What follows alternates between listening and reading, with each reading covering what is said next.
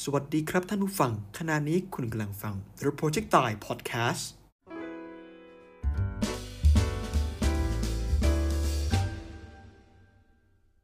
ก็สวัสดีท่านผู้ฟังใน YouTube แล้วก็ใน Clubhouse ด้วยนะฮะ ก็ต้อนรับเข้าสู่รายการคุยเฟื่องเรื่องวิทย์นะฮะ EP ที่ 3 สู่ยุคปฏิวัติแห่งปัญญา part 2นะฮะ part แรกนี่เล่าไปแล้วนะครับ ถ้าใครยังไม่ได้ฟังนี่ไปติดตามได้ในช anel ของเรานะ เราก็เล่าเรื่องเราเกี่ยวกับยุคปฏิวัติวิทยาศาสตร์ ตั้งแต่กาลิเลโอ อ่า ตั้งแต่เคปเลอร์นะฮะ อ่า ตั้งแต่โคเปอร์นิคัสอะไรเงี้ยนะฮะ แล้วก็มีอีกหลายท่านที่เราได้กล่าวไว้แล้วในครั้งที่แล้วนะครับ ในครั้งเนี้ยเราจะมาต่อในหัวหัวข้อที่ผมบอกครั้งที่แล้วว่า เฮ้ย มันเยอะมากๆ แล้วมันเป็นหัวข้อที่ใหญ่ ผมขอเก็บมาเล่าทีเดียวใน episode นี้นะฮะ ก็พยายามจะคุมเวลาไม่ให้มันเกิน 1 ชั่วโมง ผู้ฟังจะได้ไม่เหนื่อยเกินไป แล้วก็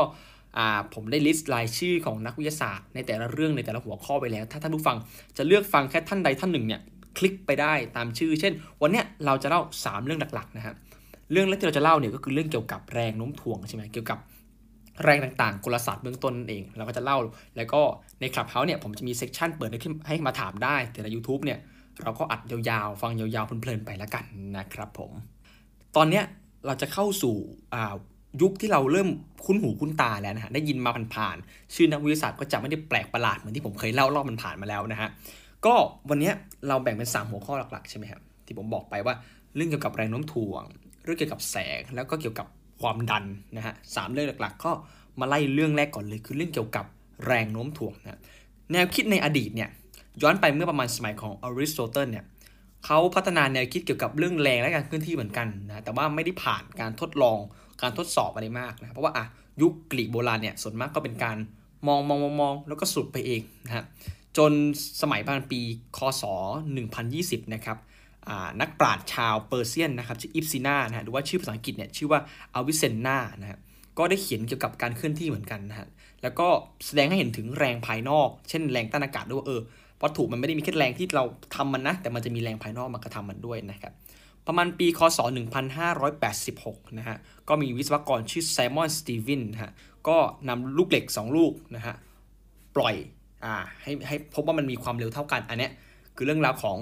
สตีวินนะ ไม่ใช่เรื่องราวของกาลิเลโอนะฮะ คนจะเข้าใจผิดว่า เออ กาลิเลโอเนี่ย เอาลูกบอลใช่ไหมฮะปล่อยจากหอเอนปิซ่าจริงๆนั่นคือเป็นตำนานนะฮะไม่ใช่เรื่องจริงแต่อย่างใดนะฮะอ่าเราจะมาฟังกันว่าจริง ๆ แล้วเนี่ยการทดลองของกาลิเลโอเนี่ยมันเป็นอย่างไรกันแน่นะฮะก็ย้อนกลับไปที่แนวคิดของอริสโตเติลเมื่อสักครู่นิดหนึ่งนะฮะอริสโตเติลเนี่ยมีความเชื่อว่าวัตถุเนี่ยมันจะเคลื่อนที่ไปเรื่อยๆ ถ้ามีแรงมากระทำกับมันใช่ไหมฮะแต่ว่าวัตถุที่มีมวลมากๆเนี่ยเขาเชื่อว่ามันจะเคลื่อนที่ได้เร็วกว่า วัตถุที่มีมวลน้อยๆ ก็สังเกตจากการปล่อยลูกเหล็กอะฮะคือในสมัยอริสโตเติลเขาก็ปล่อยให้มันตกตามเขาเรียกว่าตกเสรีฮะ free fall ก็คือปล่อยให้มันตกจากที่สูงลงสู่ที่ต่ำนะฮะจนช่วงศตวรรษที่ 17 เนี่ยนักดาราศาสตร์ชาวอิตาเลียนนะฮะแล้วก็เป็นนักฟิสิกส์ด้วยก็คือกาลิเลโอกาลิเลอีนะฮะโอ้โห ชื่อนี้พูดไปใครๆก็ต้องรู้จักนะฮะก็ทำการทดลองบางอย่างที่หลายคนจะเข้าใจผิดว่าเอาลูกเหล็กปล่อยจากหอเอนปิซ่าที่ผมพูดไปเมื่อกี้ จริง ๆ แล้วเนี่ยการทดลองของเขาเนี่ยคือเขาใช้อ่าเป็นคล้ายๆ กับรางที่เอียงนะฮะแล้วก็จับเวลาการตกนะฮะซึ่งการตกของของไอ้ลูกเหล็กเนี่ยการทดลองเนี้ยเขาเริ่มทำในประมาณช่วงทศวรรษที่ 1630 นะฮะ โดยการวัดไอ้เจ้าความเร็ว หรือว่าความเร่งของการของการดิ่งวัตถุเนี่ยเราไม่สามารถจะทำตรงๆได้นะฮะ แต่ว่าเราจะต้องอทดลองนะ เราต้องทดสอบผ่าน การทดลองที่คู่ขนานกันนะ โดยการทดลองเขาเนี่ยเขาใช้รางที่มีความอ่าการทดลองมี2อันนะฮะ อันแรกเนี่ยคือว่าเขาใช้รางที่มีความชันเนี่ยต่างกันนะอันนึงอาจจะชันมากหน่อย อีกอันนึงชันน้อยหน่อยนะฮะ แล้วก็ปล่อยลูกเหล็กนะฮะ ลูกตะกั่วจะเป็นเลดเนาะ ตะกั่วสองลูกให้อ่าตกลงมานะฮะเขาว่าเอาไอ้เจ้าลูกเหล็กเนี้ยไว้ที่ความสูงที่เท่ากันนะฮะ มวลเท่ากันก่อนนะ มวลของลูกเหล็กเท่ากัน แล้วก็ปล่อย ปรากฏว่าไอ้ลูกเหล็กทั้งสองเนี่ยมันลงมาด้วยความเร็วเท่ากัน เอ้าเรารู้ได้ไงว่าความเร็วเท่ากัน เราก็ทราบจากการที่มันสุดท้ายเนี่ยมาชนพร้อมกันนะฮะเลยทราบอ๋อสุดท้ายแล้วมันดิ่งด้วยความเร็วที่เท่ากันนะแล้วก็จริงๆก็มีการจับเวลาด้วยโดยใช้เป็นคล้ายๆ นาฬิกาน้ำอะฮะวัดวัดน้ำว่าปุ๊บลงไปเท่าไหร่อะไรเงี้ยเป็นการวัด แล้วก็อีกการทดลองหนึ่งเนี่ยนะเป็นการทดลองที่คู่ขนานกัน คือการทดลองที่รางเนี่ยชันเท่ากันเลยนะฮะแต่เปลี่ยนเปลี่ยนเป็น ลูกเหล็กที่น้ำหนักต่างกันนะปรากฏว่าผลที่ได้เนี่ยอ้าวมันก็เท่ากันเหมือนกันนะเพราะฉะนั้นแล้วเนี่ยเขาเลยเริ่มสรุปได้ว่าจริงๆเนี่ยแปลว่าไอ้เจ้าความชันเนี่ยไม่น่าเกี่ยวล้วหนึ่ง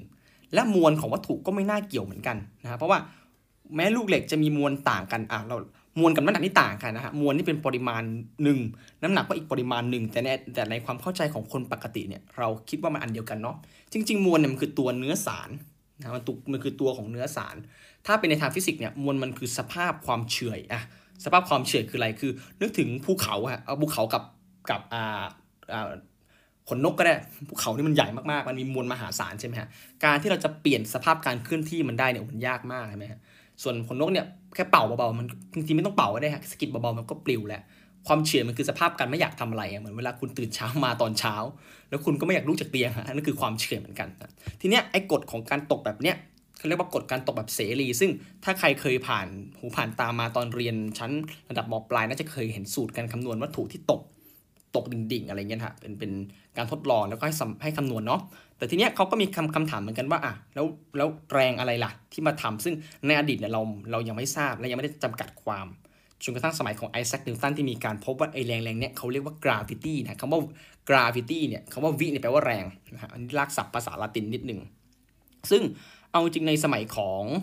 กาลิเลโอเองอะก็มีความคิดแล้วว่าไอ้เจ้าวัตถุเหล่านี้มันจะต้องตกด้วยความเร่งค่าเดียวกันนะซึ่งอนาคตเราก็พบว่าไอ้ความเร่งเนี้ยคือความเร่งเนื่องจากสนามโน้มถ่วงครับนั่นคือค่า g เล็กที่มีค่าประมาณ 10 เมตรต่อวินาทีกำลังสองนั่นเองนะฮะแต่ว่าการทดลองเนี้ยจริง ๆ มันมีปัญหาอย่างหนึ่งคือเนื่องจากในโลกความเป็นจริงเนี่ยมันจะมีแรงอื่นๆมากระทำแรงที่สำคัญที่สุดในการตกเสรีเนี่ยคือแรงต้านอากาศเก็ตไหมฮะ คืออากาศเนี่ยมันก็มีแรงต้านเหมือนกันนึกถึงเวลาคุณอ่าไปเที่ยวที่สูงฮะแล้วมีลมพัดอะไรเงี้ยแล้วมันจะต้านหน้าคุณขึ้นมาฮะเวลาไปช่องเขาหรืออะไรเงี้ยเนาะคือหรือหรือคุณเอาอะไรแบบไม่หลายๆคนเคยเล่นบันจี้จัมไหมฮะถ้าใครเคยเล่นบันจี้จัมจะทราบดี การเล่นบันจี้จัมเนี่ยก็คือคุณจะอยู่ที่หอคอยใช่ไหมเอาเชือกผูกที่เท้า แล้วก็ปล่อยลงมาไอ้วิธีที่ปล่อยลงมาเนี่ยมันจะมีลมตีหน้าคุณนี่แหละฮะคือแรงต้านอากาศ ซึ่งไอ้เจ้าแรงต้านอากาศเนี่ยมันจะส่งผลหลักๆกับ กับการเคลื่อนที่ด้วย เพราะว่ารูปร่างมีผลนะถ้ารูปร่างที่มีด้านหน้าน้อยๆในพื้นที่รับรับอากาศน้อยๆเนี่ยนะฮะมันก็จะมันก็จะเคลื่อนที่ได้เร็วกว่า ถ้าแบบแผ่กว้างๆเนี่ยมันจะขึ้นที่ช้ากว่า เพราะว่าแรงต้านอากาศมันเยอะ มันก็จะไปตีให้วัตถุเนี่ยตกช้าลงนะฮะยกตัวอย่างเช่น คุณปล่อยหอกลงมา กับแผ่นเหล็กโลหะเนี่ยคำถามว่าอันไหนจะถึงก่อนนะฮะถ้าสภาพปกติเนี่ยคำตอบคือไปหอกจะถึงก่อนเพราะว่าหอกเนี่ย หน้าหน้าตัดพื้นที่มันน้อยนะฮะแต่ว่าแผ่นเหล็กเนี่ยหน้าตัดพื้นที่มันใหญ่เลยนะฮะถึงแม้ว่ามวลจะเท่ากันเนี่ยแต่ว่าแรงต้านอากาศมันมีผลมากๆนะเพราะนั้นการทดลองเมื่อสักครู่เนี้เป็นการทดลองที่ทำให้แรงต้านอากาศเนี่ยมันไม่มีผลนะฮะกับการทดลองนั่นเอง ทีนี้เนี่ยการทดลองของกริโอที่ผมบอกแล้วมันก็มีความใช้อาหลักการทางวิทยาศาสตร์นะฮะเหมือนกับเอาฮัสเซนที่ผมเคยเล่าไปแล้วว่าเออมันเริ่มใช้ คือไม่ใช่แค่สังเกตสังเกตและสรุปผลฮะเริ่มมีการทดลองซ้ำเริ่มมีการทดสอบหาตัวแปรต่างๆ ในการทดลองนะจนกระทั่งภายหลังเนี่ยนิวตันเนี่ยก็เอาแนวคิดของกาลิเลโอเนี่ยไปต่อยอดนะฮะแล้วก็มาใช้ในการพัฒนาแนวคิดเรื่องแรงโน้มถ่วงขึ้นมานั่นเองนะฮะอ่าทีเนี้ยปกติผมจะสร้าง step สรุปง่ายๆให้ฟังเพื่อจะเออควรจะได้เข้าใจ concept ในเรื่องเนี้ยหลักๆก็คือการที่วัตถุเนี่ยจะตกเสรีด้วยความเร่งที่คงที่นะตรรกะมันคืออะไรเราย้อนไปก่อนนะฮะอ่า วัตถุเนี่ยที่มีมวลต่างกันนะฮะจากการทดลองแรกที่ผมบอกใช้ความสูงเท่ากันใช่ไหมแต่ความชันต่างกัน ถ้าปกติเราจะต้องคิดว่าอ๋อถ้ามันชันมากๆเนี่ยมันก็ควรจะตกเร็วกว่าชันน้อยๆถูกไหมฮะนึกถึงเวลาเราขึ้นเขาอะเวลาเราขึ้นเขาลงเขาเนี่ยถ้าเราลงที่เขาถ้าหูเขามีความชันเยอะๆเนี่ยเราก็ควรจะลงเร็วใช่ไหมถ้าเขามันลาดลาดหน่อยไม่ค่อยชันมันจะลงช้าอะแต่ทดลองการทดลองแรกของกาลิโลพบแล้วว่า ไม่ว่าจะชันมากชันน้อย แต่หากอยู่ที่ระดับความสูงจากพื้นเท่ากันเนี่ยวัตถุจะตกมาด้วยความเร็วเท่ากันนะอะซึ่งมันอาจจะมีผลจากแรงต้านอากาศได้ เพราะฉะนั้นหากเราตัดแรงต้านอากาศออกไปแล้วเนี่ยวัตถุมันจะเคลื่อนที่ด้วยความอัตราเท่ากันนะสุดท้ายได้พบว่าแรงบางอย่างที่ไปดึงมันเนี่ยมันสัมพันธ์กับวัตถุนั่นเองนะอันนี้คือคือหลักการคิดง่าย ๆ เป็นตรรกะ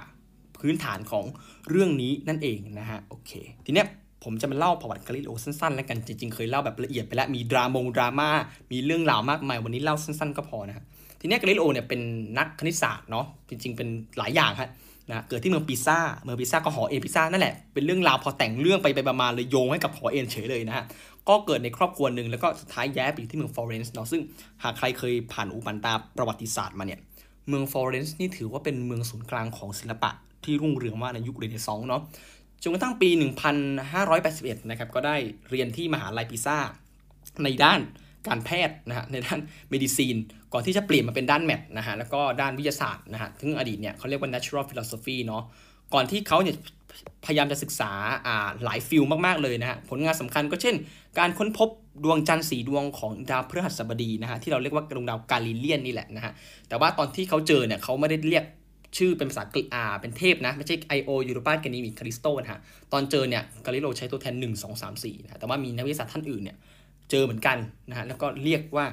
ไอโอยูโรปาแกนีมีด คัลลิสโตตั้งตามชื่อชายาทั้ง 4 ของซุสนะฮะ ไอโอ นี่เป็นเทพีองค์หนึ่งนะฮะยูโรปาก็เหมือนกันนะฮะแต่แกนีมินี่ไม่ใช่นะแกนีมิเป็นผู้ชายนะฮะตำนานบอกว่าเออซุสเนี่ย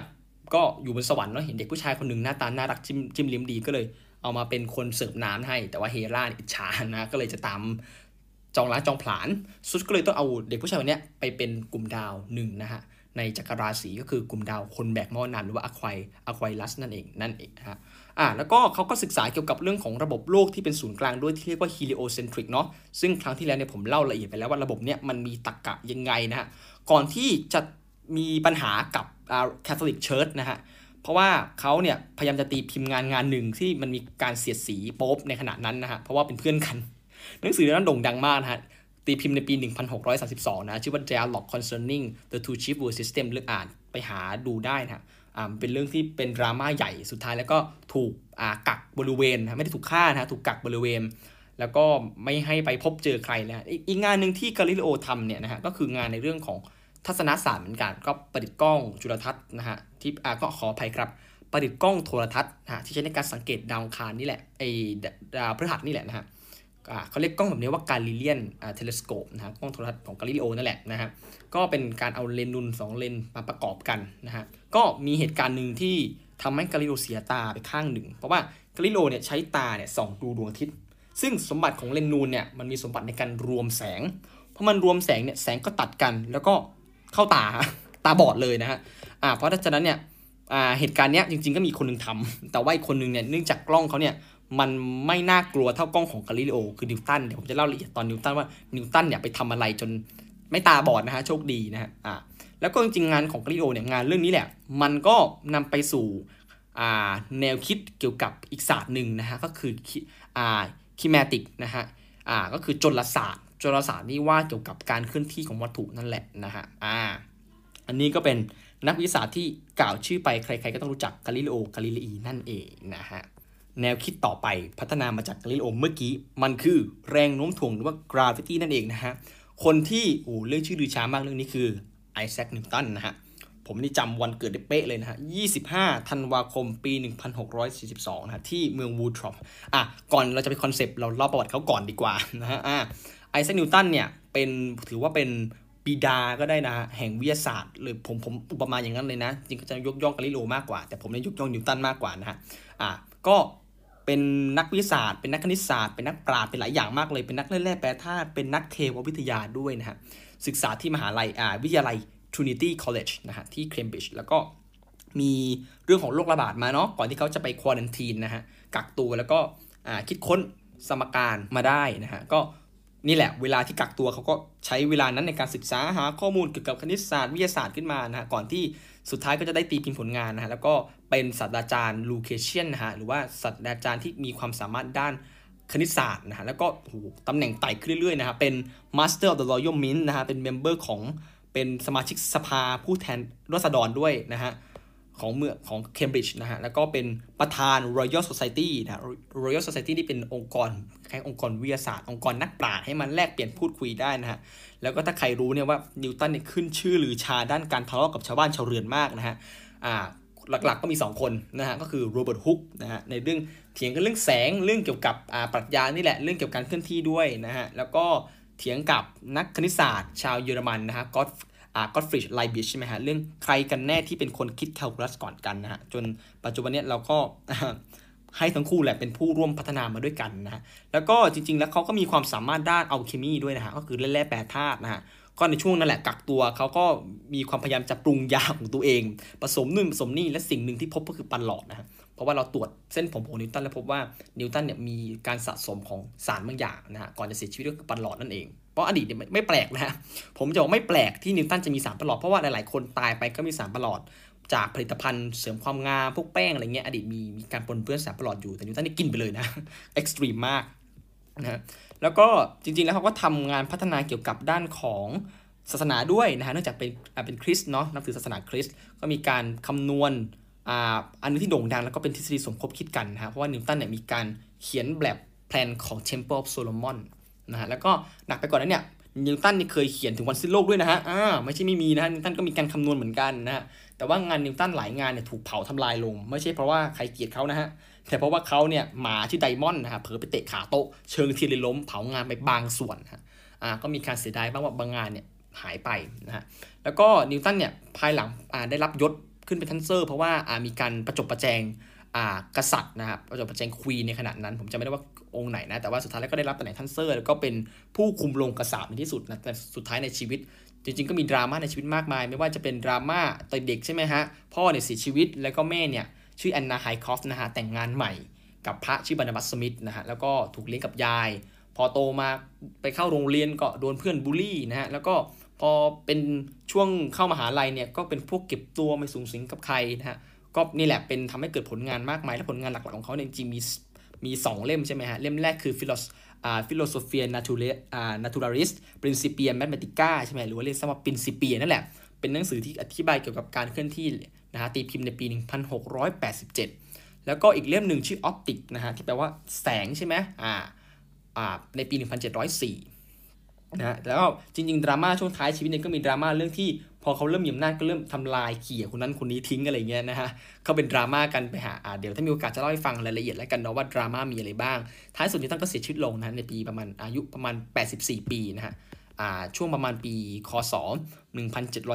1727นะฮะด้วยโรคเกาต์หรือสักอย่างผมจำไม่ได้แล้วนะฮะแต่ว่าก็จากไปได้ดี แล้วก็มีสุสานนะฮะฝังอยู่ที่อ่าเวสต์มินสเตอร์แอบบีนะฮะเป็นรูปโลกนะแล้วก็นิวตันนอนอยู่ แล้วก็มี angel อะไรเงี้ยนะฮะอ่า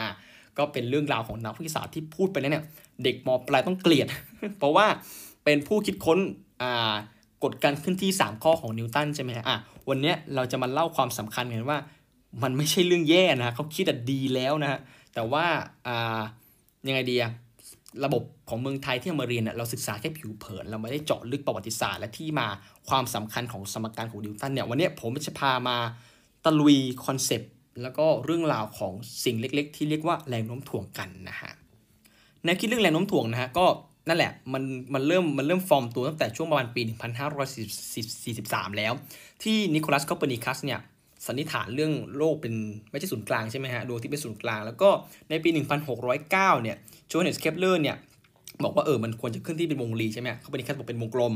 แล้วก็เคปเลอร์บอกเป็นวงรี ก่อนที่จะมีการสันนิษฐานว่าต้องมีแรงบางอย่างในการดึงดูดให้ดาวเนี่ยมันเคลื่อนที่เข้าหากันซึ่งสมัยเคปเลอร์เนี่ยเคปเลอร์ก็เดาเดานะฮะว่าเป็นแรงแม่เหล็กอะไรอย่างนี้เพราะว่า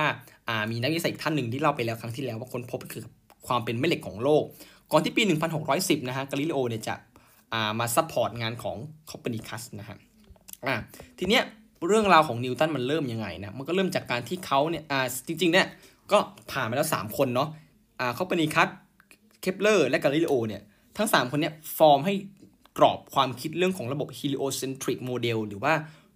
ดวงอาทิตย์เป็นศูนย์กลางเนี่ยมันเริ่มแข็งแกร่งทำให้อะนิวตันไม่ต้องจับอะไรเรื่องนี้เยอะ แต่นิวตันต้องมาครุ่นคิดว่าทำไมถึงเป็นแบบนั้นนะฮะเพราะว่าแนวคิดของคอปเปอร์นิคัสเนี่ยบอกว่าเออโลกจักรวาลเนี่ยนะฮะเป็นทรงแก้วนะครับครอบนะแล้วก็มีดาวต่างๆ แปะแปะแปะอยู่อะไรเงี้ยจนเคปเลอร์มาแบบเริ่มหักล้างใช่ไหมเฮ้ยมันไม่น่าใช่นะมีมีมีแบบ สันนิษฐานเพิ่มเติมนะก่อนที่ไอ้โมเดลเรื่องเนี้ยมันจะไปสะกิดใจนิวตันเรื่องเฮ้ยทำไมมันต้องเคลื่อนที่แบบนี้นะ มันต้องมีแรงบางอย่างที่ดึงดูดดาว แล้วก็วัตถุต่างๆ เข้าหากันเหมือนกับการที่แอปเปิลเนี่ยมันตกลงมาสู่พื้นดินนะฮะอ่าอีกอีกเรื่องนึงที่เป็นตำนานก็คือตกใส่หัวแอปเปิลไม่ได้ตกใส่หัวนิวตันนะฮะแอปเปิลมันตกของมันอยู่แล้วนั่นนิวตันก็อุตส่าห์มาสังเกตเห็นนะแต่คำถามก็มีอีกอ้าวแอปเปิลมันตก แล้วดวง มันจะเหมือนกับที่ดวงจันทร์โคจรรอบโลกหรือเปล่าอะไรเงี้ยนะฮะก็มีการทดลองแล้วก็ใช้คณิตศาสตร์ในการคำนวณด้วยเหมือนกันสุดท้ายแล้วเนี่ยเขาก็ได้ไอเดียมา 2 ไอเดียหลัก ๆ ที่ใหญ่มากคือกฎ 3 ข้อของการเคลื่อนที่ใช่ไหมครับ Newton's three laws of motion แล้วก็ law of universal gravitation นะหรือว่ากฎแรงโน้มถ่วงสากลนั่นเอง ซึ่ง ถ้าเราย้อนไปเมื่อประมาณร้อยกว่าปีที่แล้วเนี่ยนะฮะก่อนหน้านิวตันนะฮะช่วงช่วงอริสโตเติลที่มีการ ศึกษาค้นคว้าเนี่ยคืออริสโตเติลที่เป็นเจ้าพ่อใช่ไหมที่เคยเล่าให้ฟังแล้วว่าเป็นทุกอย่างในอดีต แม้หลาย ๆ อย่างมันจะผิด ผมว่ามากกว่าครึ่งนะน่าจะ 80%ของแนวคิดของอริสโตเติลนี่ผิด แต่ว่าอริสโตเติลอธิบายไว้ก็ไม่เชิงผิดนะฮะอ่าเพราะเขาบอกว่าวัตถุต่าง ๆ เนี่ยมันควรจะตกอ่าตกไปสู่สภาพปกติของมันนะฮะ natural place ของมัน เช่นถ้าแอปเปิลเนี่ยนะฮะอยู่บนต้นไม้ใช่ไหมอันนี้ไม่ใช่ไม่ใช่ตำแหน่งปกติ แต่ถ้ามันตกลงมาเนี่ยคือตำแหน่งปกตินะเขามองแบบนี้นะแล้วเขาก็มองว่าไอ้พวกดาวต่างๆ ที่เคลื่อนที่เนี่ยมันก็ควรจะเคลื่อนที่เป็นวงกลมเสมอกันเป็นความด้วยความเร็วคงที่ อันนี้คือโมเดลเก่าของอริสโตเติลซึ่งโลกเป็นศูนย์กลางนะแต่ว่ากาลิโลก็มาทดสอบนะฮะแล้วก็เปลี่ยนแปลงว่าจริงๆแล้วมันไม่ไม่เชิงด้วยการทดสอบเมื่อกี้เนาะที่เล่าไปว่ามันอาจจะมีแรงอื่นๆมาเกี่ยวข้องหรือเปล่า เป็นแรงต้านอากาศหรือว่าอ่าแรงเสียดทานก็ด้วยอะไรอย่างเงี้ยนะฮะเราะฉะนั้นหลักการของกาลิโลเนี่ยมันก็เป็นจริง ๆ เป็นต้นแบบของกฎข้อข้อหนึ่งของนิวตันเหมือนกันนะฮะว่าอ่าอินสปายเหมือนกันนะเขาเรียกว่า law of inertia ฮะกฎของความเฉื่อยผมจะเล่าต่อว่ากฎนิวตัน3ข้อเนี่ยแต่ละข้อมันมันคืออะไรบ้างแล้วกันเนาะเพราะว่าถ้าเล่าตอนนี้คนน่าจะงงนะว่าเฮ้ยสามข้อที่เราเรียนกันอะสามข้อจริง ๆ แล้วว่ามันมีข้อไหนบ้างที่เราท่องอย่างเดียวแต่ไม่รู้ที่มาที่ไปนะฮะอะการทดลองของนิวตันอะจริง ๆ มันก็ไม่ได้ผ่านการทดสอบเขาก็ไปเอา ของคนอื่นๆอะมารวบรวมมาตบมามาขยำรวมๆกันนะฮะกฎข้อแรกเนี่ยนะฮะพูดไว้ว่าวัตถุเนี่ยจะรักษาสภาพเดิมมันไว้ ถ้ามันและจนกว่าจะไม่มีอะไรเนี่ยมาทำให้มันเปลี่ยนสภาพนะฮะซึ่งกฎข้อนี้พูดง่ายๆ คือว่าสมมติวัตถุมันเคลื่อนที่อยู่นะอะนึกถึงลูกบอลนะลูกบอลเนี่ยมันหยุดอยู่กับที่แล้วกันก่อนหยุดอยู่กับที่ มันก็จะหยุดอยู่กับที่งั้นไปชั่วกาลภาวสารตราบที่ไม่มีใครก็ตามนะฮะอยู่ดีเอามือไปตบลูกบอลนั้น ถ้าตบปั๊บอะมันก็เคลื่อนที่ถูกไหมอะมันก็จะเปลี่ยนสภาพการเคลื่อนที่แล้วหรือถ้าลูกบอลลูกนี้กำลังเคลื่อนที่ด้วยความเร็วคงที่อะสมมติเคลื่อนที่ด้วยความเร็ว 10 เมตรต่อวินาทีเคลื่อนที่เนี่ยไปเรื่อยๆอย่างเงี้ยถ้าไม่มีใครมาเพิ่มให้มันเร่งเร็วขึ้น หรือช้าลง มันก็จะเคลื่อนที่แบบนั้นไปเรื่อยๆ อันนี้คือกฎข้อหนึ่งของนิวตันนะและกฎเนี่ยมีแค่นี้จริงๆฮะอะแต่เราเนี่ยไปเติมให้มันเป็นสมการโดยการเอากฎข้อ2เนี่ยแทนค่าไป เพราะฉะนั้นกฎข้อ 1 ไม่มีนะฮะ ซิกมาเอฟเท่ากับศูนย์ที่เราเรียนกันตอนมปลายไม่มีนะกฎข้อหนึ่งต้องบอกว่าเออวัตถุเนี่ยจะรักษาสภาพการเคลื่อนที่ตราบใดที่ไม่มีแรงภายนอกเนี่ยมากระทำให้มันเกิดการเปลี่ยนแปลงความเร็วนั่นเองนะฮะอ่าเน้นว่าความเร็วนะจริงๆไอ้คำว่าความเร็วเนี่ยมันเป็นปริมาณที่มีทั้งทิศทางและขนาดเนาะเพราะฉะนั้นเนี่ย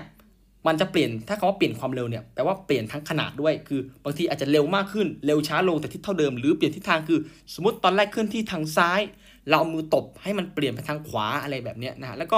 หลักการนี้มันก็เอามาใช้ในเชิงของวิศวกรรมศาสตร์ด้วยเหมือนกัน ก็จริงๆทั่วไปฮะเป็นเป็นหลักการที่เอามาใช้ได้ทั่วไปเลยนะในการแบบอ่าออกแบบวัตถุเพราะว่าเอาวิศวกรรมศาสตร์เนี่ยใช้เรื่องเกี่ยวกับแรงเยอะใช่ไหมฮะเช่นล้อเพลาอะไรเงี้ยนะฮะล้อเพลาล้ออยู่นิ่งๆใช่ไหมถ้าไม่มีฟันเฟืองไหนไปกระทบอีกอันหนึ่งมันก็ไม่ไม่ไม่เปลี่ยนแปลงเนาะอะไรเงี้ยนะฮะอะนี่กฎข้อแรกกฎข้อ2เนี่ยบอก ว่าเรื่องเกี่ยวกับความเร่งอะเรามาดูดีกว่าความเร่งเนี่ยคืออะไร ย้อนกลับไปก่อนฮะวัตถุเนี่ยสมมติอยู่นิ่งๆอะอยู่นิ่งมันก็ไม่มีอะไรทำมันใช่ไหมฮะมันก็ไม่มีความเร็ว ไม่มีความเร่งไม่มีอะไรเลย แต่พอวัตถุเคลื่อนที่เนี่ยนะฮะเคลื่อนที่ปั๊บถ้าเคลื่อนที่แล้วแบบสม่ำเสมออ่าแปลว่ามันเริ่มมีความเร็วแล้วเนาะแต่ความเร็วมันเนี่ยคงที่ แต่ถ้าวัตถุเคลื่อนที่แล้วมันเร็วขึ้นเรื่อยๆเร็วขึ้นเรื่อยๆเร็วขึ้นเรื่อยๆฮะแปลว่ามันมีความเร่งนะฮะความเร่งก็จะมาเสริมให้มันเร็วขึ้น แต่ในทางกลับกันฮะ ถ้าวัตถุเคลื่อนที่เร็วๆเนี่ย เหมือนรถนะฮะเคลื่อนที่เร็วๆเนี่ย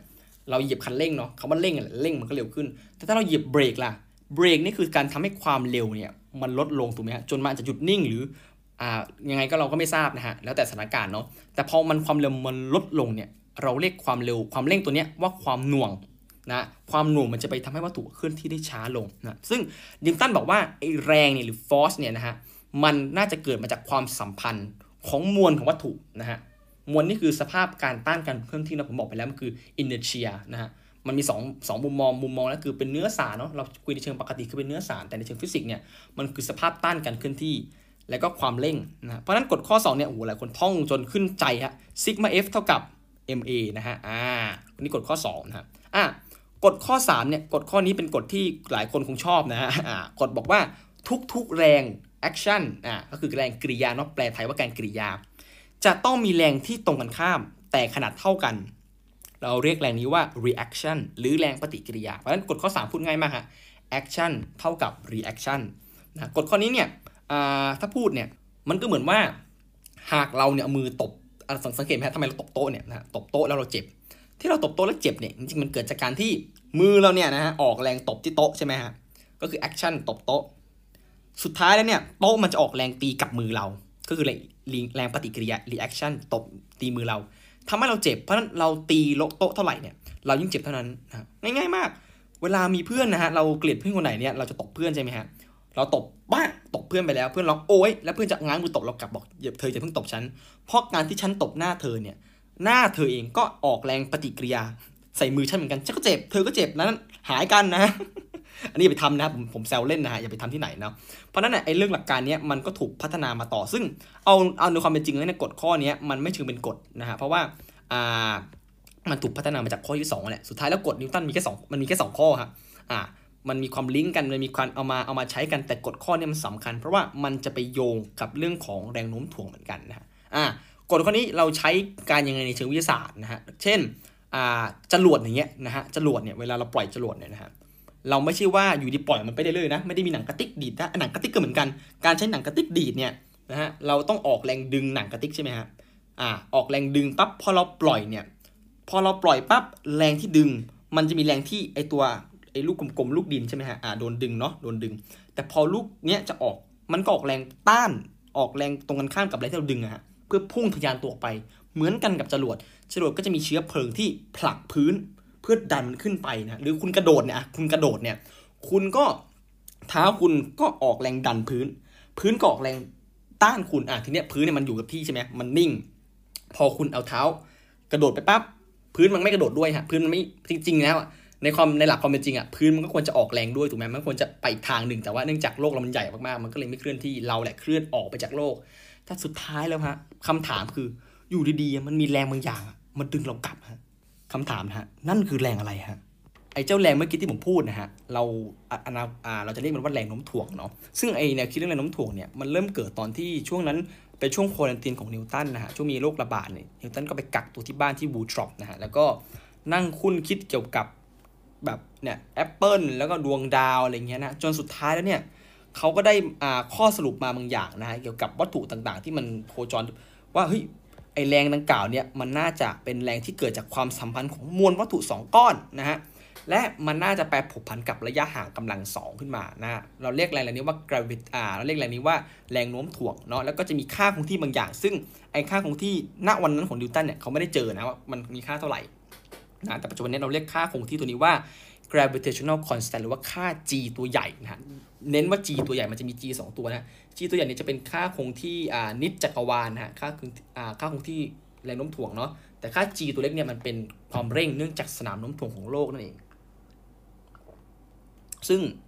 ไอ้แนวคิดเนี้ยมันก็จะไป support เรื่องของอะไรนะการตกอิสระใช่ไหมมีมวล 2 ก้อน ซึ่งไอ้มวลก้อนแรกนี่คืออาจจะเป็นลูกเหล็กหรืออะไรใช่ไหมฮะแล้วก็มวลก้อนที่2เนี่ยมันจะเป็นมวลของโลกทีเนี้ยถามว่า 2 ก้อนนี้ออกแรงเท่ากันไหมคำตอบคือใช่นะฮะ ทั้ง 2 ก้อนนี้มันออกแรงเท่ากัน แต่คำถามคือทำไมเวลาโลกออกแรงดึงวัตถุวัตถุก็ออกแรงดึงโลกด้วยตามกฎข้อ 3 ของนิวตันใช่ไหมทำไมโลกไม่เคลื่อนที่อะก็โลกมันใหญ่ฮะมวลมันเยอะสภาพตั้นกันเคลื่อนที่มันก็เยอะถูกไหมฮะอ่ามันก็อาจจะขยับแบบน้อยน้อยมากๆนะฮะแต่ว่าลูกบอลเนี่ยลูกเหล็กเนี่ยมวลมันน้อยกว่ามากๆ มันก็จะขยับให้เราเห็นได้ชัด แต่พอเราดูในกรณีที่มันใหญ่และมวลใกล้เคียงกัน เช่น โลก ดวงจันทร์ดวงอาทิตย์อะไรเงี้ยอะคำถามคือดวงอาทิตย์มันดูดโลกไหมมันก็ดูดโลกเลยฮะนะฮะ ดวงจันทร์มันก็ดูดโลกกันแหละสองอันดูดกันแต่ว่าพอดีว่าโลกเนี่ยมันดูดเยอะกว่า แต่คำถามคือแล้วมันโคจรได้ยังไงนะผมจะอธิบายต่อ แต่ว่าก่อนจะไปอธิบายเรื่องการโคจรเนี่ยมันมีการทดสอบของกริโอผมลืมเล่าไปนะว่ามันมีคนที่ทดสอบว่าทฤษฎีของกริโอเนี่ยถูกต้องนะชื่อว่าเดฟสกอตนะฮะก็เอาขนนกใช่ไหมฮะกับคอนเนี่ยไป ในภารกิจอพอลโล 15 แล้วก็ไปที่ดวงจันทร์แล้วก็ลองปล่อยวัตถุปรากฏว่าวัตถุ 2 ก้อนนี้ตกถึงพื้นพร้อมกัน เพราะว่าสภาพที่ดวงจันทร์เนี่ยมันไม่มีอากาศเนาะไม่มีแรงต้านอากาศทำให้ประดุดดังเป็นสูญญากาศ มันก็เลยไม่มีแรงมาต้านนั่นเองนะฮะซึ่งจริงๆการทดลองนี้ในโลกก็ทำได้เหมือนกันนะฮะแต่ว่าต้องเป็นห้องมีการทดลองเหมือนกันไปเสิร์ชใน YouTube ได้นะฮะก็จะเป็นการทดลองที่เอาลูกเหล็กกับขนนกเหมือนกันเลย ปล่อย ในสภาพปกติเนี่ยอยู่แล้วฮะขนนกลอยช้ากว่าลูกเหล็กตุบถึงพื้นก่อน แต่พอเขาสูบอากาศหมดเนี่ยห้องห้องนั้นกลายเป็นห้องอ่าสุญญากาศเนี่ยวัตถุทั้งสองตกถึงพื้นพร้อมกันนะฮะอ่าซึ่งแนวคิดเนี่ยเขาก็เริ่มเขียนไว้ในหนังสือที่ชื่อว่า Philosophia Naturalis Principia อ่า Mathematica ใช่ไหมฮะ โดยเริ่มอธิบายไอ้เรื่องการโคจรเรื่องเรือน้ำถ่วงมาจากการปล่อยอ่าปืนใหญ่บอกว่าปืนใหญ่เนี่ยสมมติเราปล่อยด้วยความเร็วปกติอ่าเร็วน้อยหน่อย เร็วไม่มากนะฮะพอปล่อยไปปั๊บวัตถุก็ตกถึงพื้นเพราะว่าโลกนี่มีแรงดึงดูดใช่ไหมฮะอ่าวัตถุก็ตกไป แต่หากเราปล่อยด้วยความเร็วมากขึ้นเนี่ยวัตถุมันก็อาจจะตกไกลไปหน่อยอ่าความความความระยะทางเพิ่มขึ้นนะฮะแต่หากสักพักหนึ่งเนี่ยเราเรายิงมันด้วยความเร็วมากๆ ค่าค่าหนึ่งนะฮะยิงด้วยความเร็วค่าค่าหนึ่งวัตถุมันจะโคจรรอบโลกเนี่ยด้วยความเร็วที่คงที่อ่าและสุดท้ายบางทีมันอาจจะกลับมาชนกับไอ้เจ้าปืนใหญ่ก็ได้นะฮะแต่ว่าเออเราก็มีการปรับระดับได้เนาะสุดท้ายแล้วเนี่ยไอ้วิธีการเนี้ยมันคือการที่ทำให้วัตถุโคจรรอบโลก เพราะสุดท้ายแล้วเนี่ยเราพบว่า โลกเองมันมีแรงดึงกลับใช่ไหมแต่วัตถุเนี่ยพอเราปล่อยด้วยความเร็วมากๆเนี่ยมันจะมีแรงอีกแรงหนึ่งนะฮะที่พาให้วัตถุมันพยายามจะหนีจากจากแรงดึงดูดได้ แต่ถ้าแรงสองแรงนี้มันเท่ากันนะฮะนึกถึงชักกระเยือถ้าเราชักเย่อกันนะฮะแรงมันจะ balance กัน วัตถุมันก็เลยเกิดการโคจรเป็นวงกลม โดยจริงๆแล้วเนี่ยความเร็วมันไม่คงที่หรอกฮะความเร็วมันถูกโลกอะเปลี่ยนนะตัวมันเองก็หนีโลกก็ดึง ตัวมันเองหนีโลกก็ดึง ตัวมันเองก็หนีโลกมันก็ดึง สุดท้ายเนี่ยไอ้การดึงหนีดึงหนีเนี่ยมันทำให้เป็นการโคจรแบบวงกลมนั่นเองนะฮะแต่ถ้าเราปล่อยด้วยความเร็วมากๆสักพักหนึ่งเนี่ยนะฮะถ้าเร็วแบบเร็วกว่าค่านี้นะฮะไอ้ความเร็วขั้นเราเรียกว่าความเร็วโคจร เราจะใช้ความเร็วค่านี้ในการปล่อยพวกจรวดอ่าปล่อยพวกเอาอ่าขออภัยไม่ใช่จรวดนะปล่อยพวกดาวเทียมอ่าปล่อยพวกวัตถุต่างๆ ที่จะไปโคจรรอบโลกนี่แหละส่วนวัตถุที่ต้องการใช้มันหลุดจากโลกไปเนี่ยเช่น พวกอ่ายาอ่าดาวสำอ่ายานที่จะไปสำรวจใช่ไหมฮะมันจะยิงด้วยความเร็วที่มันมากมากกว่านี้เยอะๆ เขาเรียกความเร็วเนี้ยว่าความเร็วหลุดพ้นนะฮะ มันมากกว่าแค่ 1.4 เท่าเองนะ1.412 เท่า นิดเดียว แต่ว่าโห นิดเดียวก็เปลี่ยนให้มันหลุดออกจากวงโคจรได้เลยนะ อันเนี้ยคือเป็นการอธิบายเรื่องเกี่ยวกับการดึงดูดนะจนกระทั่งประมาณปี 1684 นะฮะ โลอ่าโรเบิร์ตฮุกเนี่ย ซึ่งเป็นเพื่อนกับเอ็ดมันด์ฮัลเลย์นะ แล้วก็คริสโตเฟอร์เวนเรนเนี่ยนะฮะ ก็เริ่มมีการอธิบายเรื่องนี้เหมือนกันนะ แต่ว่าปัญหาคือว่าตัวของฮัลเลย์เนี่ยก็มีการไปถามนิวตันเหมือนกันว่าเฮ้ย น่าจะหลอกถามดูเลยผมไม่ไม่ทราบดราม่าเหมือนกันนะฮะแต่ว่าถามว่านิวตันเนี่ยแก้ปัญหาเรื่องนี้ได้หรือยังซึ่งนิวตันบอกว่าอ๋อแก้ได้แล้ว แต่ทำโน้ตหายอะไรเงี้ยนะไม่รู้ว่าแกล้งกันหรือเปล่าเพราะนิวตันก็มีความแบบโหวิชาเหมือนกันนะฮะถ้าเราย้อนให้ฟังคือ ตอนเขาตีพิมพ์ ตอนเขาเริ่มเขียนงานแรก ๆ เนี่ยเขาเขียนในเชิงเป็นการส่งหมายแบบคล้ายๆลองภูมิมาเลยฮะอาการคือส่งไปอะคนนี้ลองแก้ซิคนนั้นลองแก้หรือคนอื่นเขาปล่อยโจทย์อะฮะอย่างปัญหาเรื่องดังๆก็เช่นปัญหา บราทิสโตโคนไหมครับผมจำไม่ได้แล้วแต่มันมีปัญหาที่ปล่อยมาแล้วนิวตันก็ทำแล้วก็ส่งไปด้วยแบบนิรนามไม่รู้เป็นใครทำอะไรเงี้ยมันก็มีความแบบเฮ้ยไอ้นี่เป็นใครเป็นม้ามืดหรือเปล่าเนี่ยจะมีความแบบแบบรู้สึกแบบ anonymous แต่ก็แบบมีความหยิ่งพยองอยู่ในตัวนะฮะนิวตันก็เขียนงานเรื่องเกี่ยวกับวัตถุอันเนี้ยนะฮะลงอ่าฮันเล่ขอให้นิวตันนิวตันแบบเฮ้ยบอกสักทีจนออกมาเป็นหนังสือชื่อว่า on the motion of body in an orbit นั่นเองนะฮะ แล้วก็ตีพิมพ์หนังสือส่งไปให้กับ Royal Society ในปี 1684 นะฮะ แล้วก็เริ่มมีชื่อเสียงมากขึ้นจากเรื่องนี้แหละนะฮะ แล้วก็นิวตันเองก็พัฒนาเรื่องของอะการเคลื่อนที่ของดาวเคราะห์รอบดาวฤกษ์ของเคปเลอร์เหมือนกัน โดยมาอธิบายเพิ่มว่าไอ้แรงที่เคปเลอร์สันนิษฐานเนี่ยมันคือแรงโน้มถ่วงที่คอยดึงวัตถุต่างๆเนี่ยให้โคจรรอบดวงอาทิตย์นั่นเองนะฮะแล้วก็มีการน่าจะมีการเสริมเติมเรื่องของ กฎข้อ 3 ของเคปเลอร์ด้วยนะไม่รู้เลข3เป็นอะไรกันนักหนา ชอบมี 3 ข้ออะไรอย่างเงี้ยนะฮะประดุจเป็นพระรัตนตรัยของวงการฟิสิกส์อะไรเงี้ยนะฮะแล้วก็งานที่ peak สุดๆเนี่ยคือการเอารวมทุกอย่างเนี่ยเรื่องเกี่ยวกับแรงการเคลื่อนที่ and everything นะฮะลงในหนังสือที่ชื่อนั่นแหละฮะผมไม่เรียกซ้ำนะผมเรียก Principia แล้วกันชื่อสั้นๆมันคือ Principia นะฮะแล้วก็ออกมาถึง 3 ฉบับ 3 volume นะฮะอ่าซึ่งแรกๆนี่ก็ไม่มีเงินนะฮะก็ต้องให้เนี่ยเอ็ดมันด์ฮัลเลย์ซึ่งเป็นเพื่อนเนี่ยเป็นคน support นั่นเองนะฮะอ่าให้กับ นิวตันนะฮะแล้วก็จนประมาณในปีอ่าอ่าหนึ่งเจ็ดสองเก้านะฮะก็มีการแปลเป็นภาษาอังกฤษเพราะว่าอดีตเนี่ยมันแปลมันเขียนเป็นละตินนะครับหนังสืออ่าภาษาละตินในยุคนั้นเนี่ยมันเหมือนภาษาอังกฤษในยุคปัจจุบันเนี่ยครับเป็นภาษากลางในวงการวิชาการเพราะมันก็มีการเขียนจดหมายโต้ตอบแลกเปลี่ยนกันอยู่แล้ว แต่การที่จะใช้ภาษาใดภาษาหนึ่งเนี่ยมันไม่ได้ไงก็อะภาษาละตินเนาะเป็นภาษากลาง แล้วก็แปลเป็นภาษาอังกฤษนะครับก่อนที่จะอ่าชื่อเดียวกันฮะชื่อว่า Principia Mathematica นะฮะอะทีนี้เนี่ย จริง ๆ แล้วอะฮุกกับนิวตันเนี่ยก็มีปัญหากันหลายเรื่องนะฮะเรื่องหนึ่งคือเรื่องแสงซึ่งเดี๋ยวผมจะเล่าเรื่องแสงเป็นเรื่องถัดไปนะครับว่าสองคนเนี้ยเขามีปัญหากันเรื่องไหนบ้างนะฮะแต่ว่าปัญหาหลักๆ ที่เราเห็นได้เนี่ยคือ เอาจริงๆแล้วเนี่ยไอแนวคิดเรื่องแรงจากระยะไกลๆเนี่ยไม่ใช่ทุกคนจะรับได้นะฮะทุกคนไม่ได้จะเชื่อนะว่าเฮ้ยมันจะมีคือปกติเวลาเราเห็นแรงฮะอ่าเราตีลูกบอลก็คือมือเราไปตีลูกบอลใช่ไหมหรือเนี่ยมันไม่มีทางที่จะเกิดอำนาจแรงบางอย่างดึงได้อะไรเงี้ย ที่แบบอยู่ไกลๆกันอะ get get อารมณ์ไหมฮะคือโลกมันจะหมุนได้ยังไงอะรอบดวงอาทิตย์อะไรเงี้ยมันก็เลยมีความไม่ค่อยมั่นใจเท่าไหร่นะ แต่ว่าในความคิดของของนิวตันนี่ค่อนข้างชัวร์ในแนวคิดตัวเองนะ นิวตันนี่มันหน้ามันหนกมากถ้าใครไปอ่านบทโต้ตอบเวลานิวตันเถียงกับชาวบ้านชาวเรือนเนี่ย นิวตันหัวเด็ดตีนขาดยังไง ไม่ยอมเปลี่ยนคำคำเขาเตือนคำเขาแบบไม่มีทางเปลี่ยนคำอะไรเงี้ยจนสุดท้ายแล้วก็ยอมอะไรเงี้ยจนแบบคนเขาต้องเค้นจนยอมอะไรเงี้ย เพราะว่าคุณใช้คำว่าเป็นไม่ได้นะคุณต้องใช้ก็เป็นสมมติฐานอะไรเงี้ย นิวตันมันจะฟันธงว่าเป็นอย่างนี้เป็นอย่างนี้ แล้วพอเวลามีใครมาด่างฮะนิวตันเนี่ยก็จะโกรธขึ้นมาฮะถึงขั้นมีครั้งหนึ่งคือแบบตัดขาดเลยบอกถ้างั้นท่านก็ไม่ต้องมาคุยกับผมแล้วอะไรเงี้ย ถ้าท่านจะมาว่างงานผมเนี่ย ผมจะตีพิมพ์งานท่านให้กับ Royal Society นะ แต่ห้ามใครวิจารณ์งานผมอย่างนี้ก็ได้เหรออะไรเงี้ยท่านแกกลัวการวิจารณ์แต่อะท้ายๆเนี่ยมันก็เปลี่ยนเนาะเขาอ่าเวลาเปลี่ยนคนก็เปลี่ยนนิวตันก็ยอมให้มีคนวิจารณ์งานเขาได้ แล้วหนักไปกว่านั้นเขาเองนี่แหละที่เป็นคนไปวิจารณ์งานคนอื่นนะนิวตันหลังๆนี่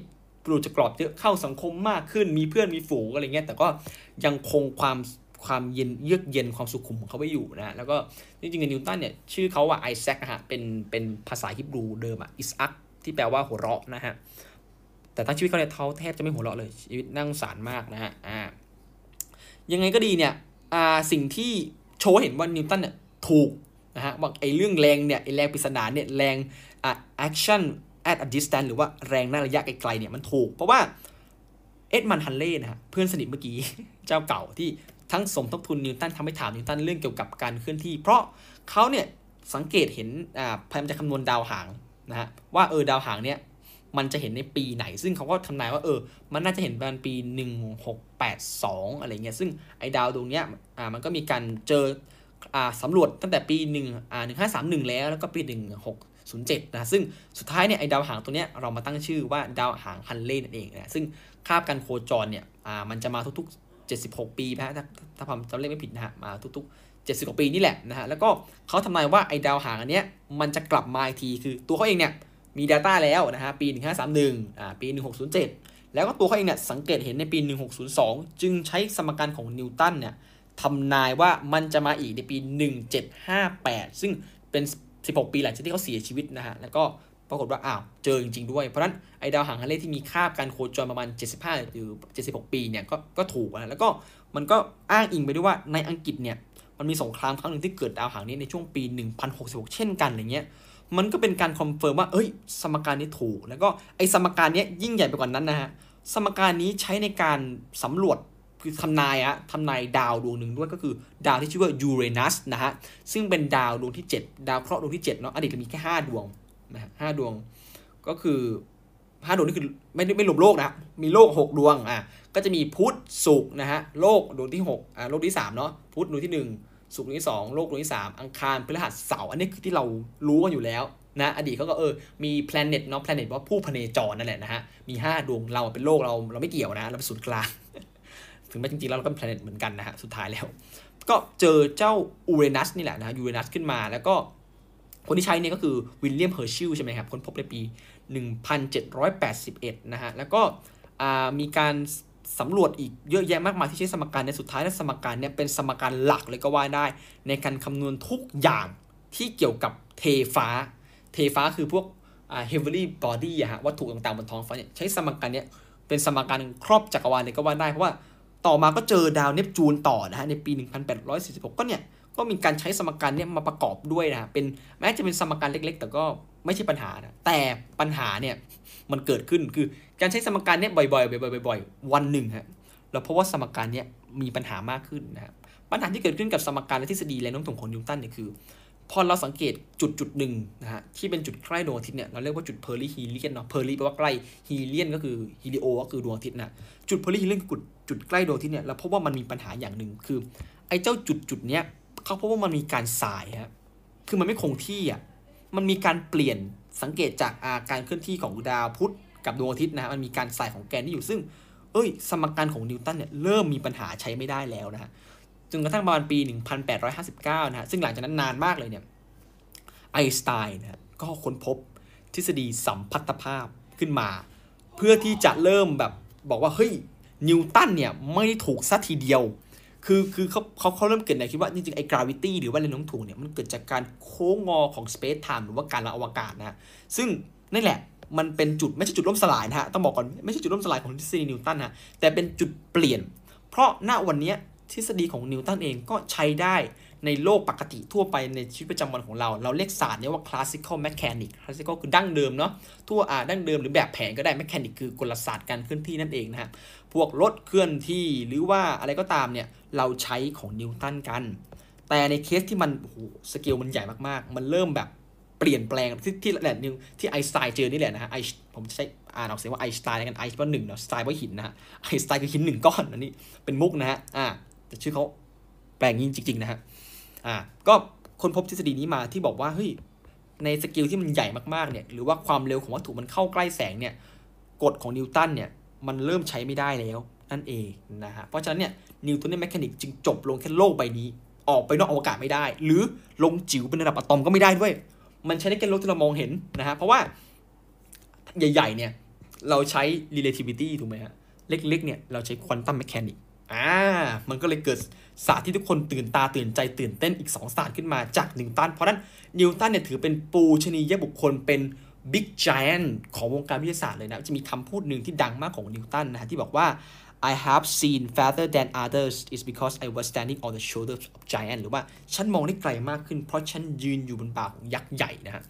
ก็อุปมาในแนวคิดนิวตันนะอุปมาว่า การที่นักวิทยาศาสตร์คนถัดๆไปเนี่ย จะมองเห็นโลกใบนี้จะเข้าใจโลกใบนี้ความเป็นไปฟิสิกส์หรือต่างๆวิทยาศาสตร์เนี่ยได้เพราะว่านักวิทยาศาสตร์คนก่อนๆหน้าทำเอาไว้ให้ แล้วก็ไปยืนยุนป่าจะได้มองไกลขึ้นอันนี้เป็นอุปมานะฮะแต่มันจะมีดราม่าเหมือนกันว่าคำพูดเนี้ยมันพูดตอนที่นิวตันโต้ตอบจดหมายกับฮุก แล้วฮุกอะเป็นคนที่ค่อนข้างตัวเล็กและแคระ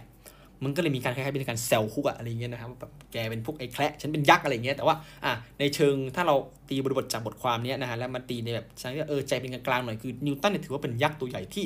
ต่อยอดอีกสองศาสตร์ขึ้นมา แล้วจริงๆอีกหลายๆศาสตร์เพราะงานอีกด้านหนึ่งของนิวตันคืองานเรื่องแสงและงานเรื่องแสงนี่แหละ เป็นต้นกำเนิดของกลศาสตร์ควอนตัมนั่นเองนะฮะก็ต่อนะเมื่อกี้ก็ในคลับเฮาก็มีคนมาช่วยเสริมหลายประเด็นเลยนะฮะแต่ว่าใน YouTube ก็คอมเมนต์ไว้ได้นะฮะ ถ้ามีประเด็นเพิ่มเติมทีนี้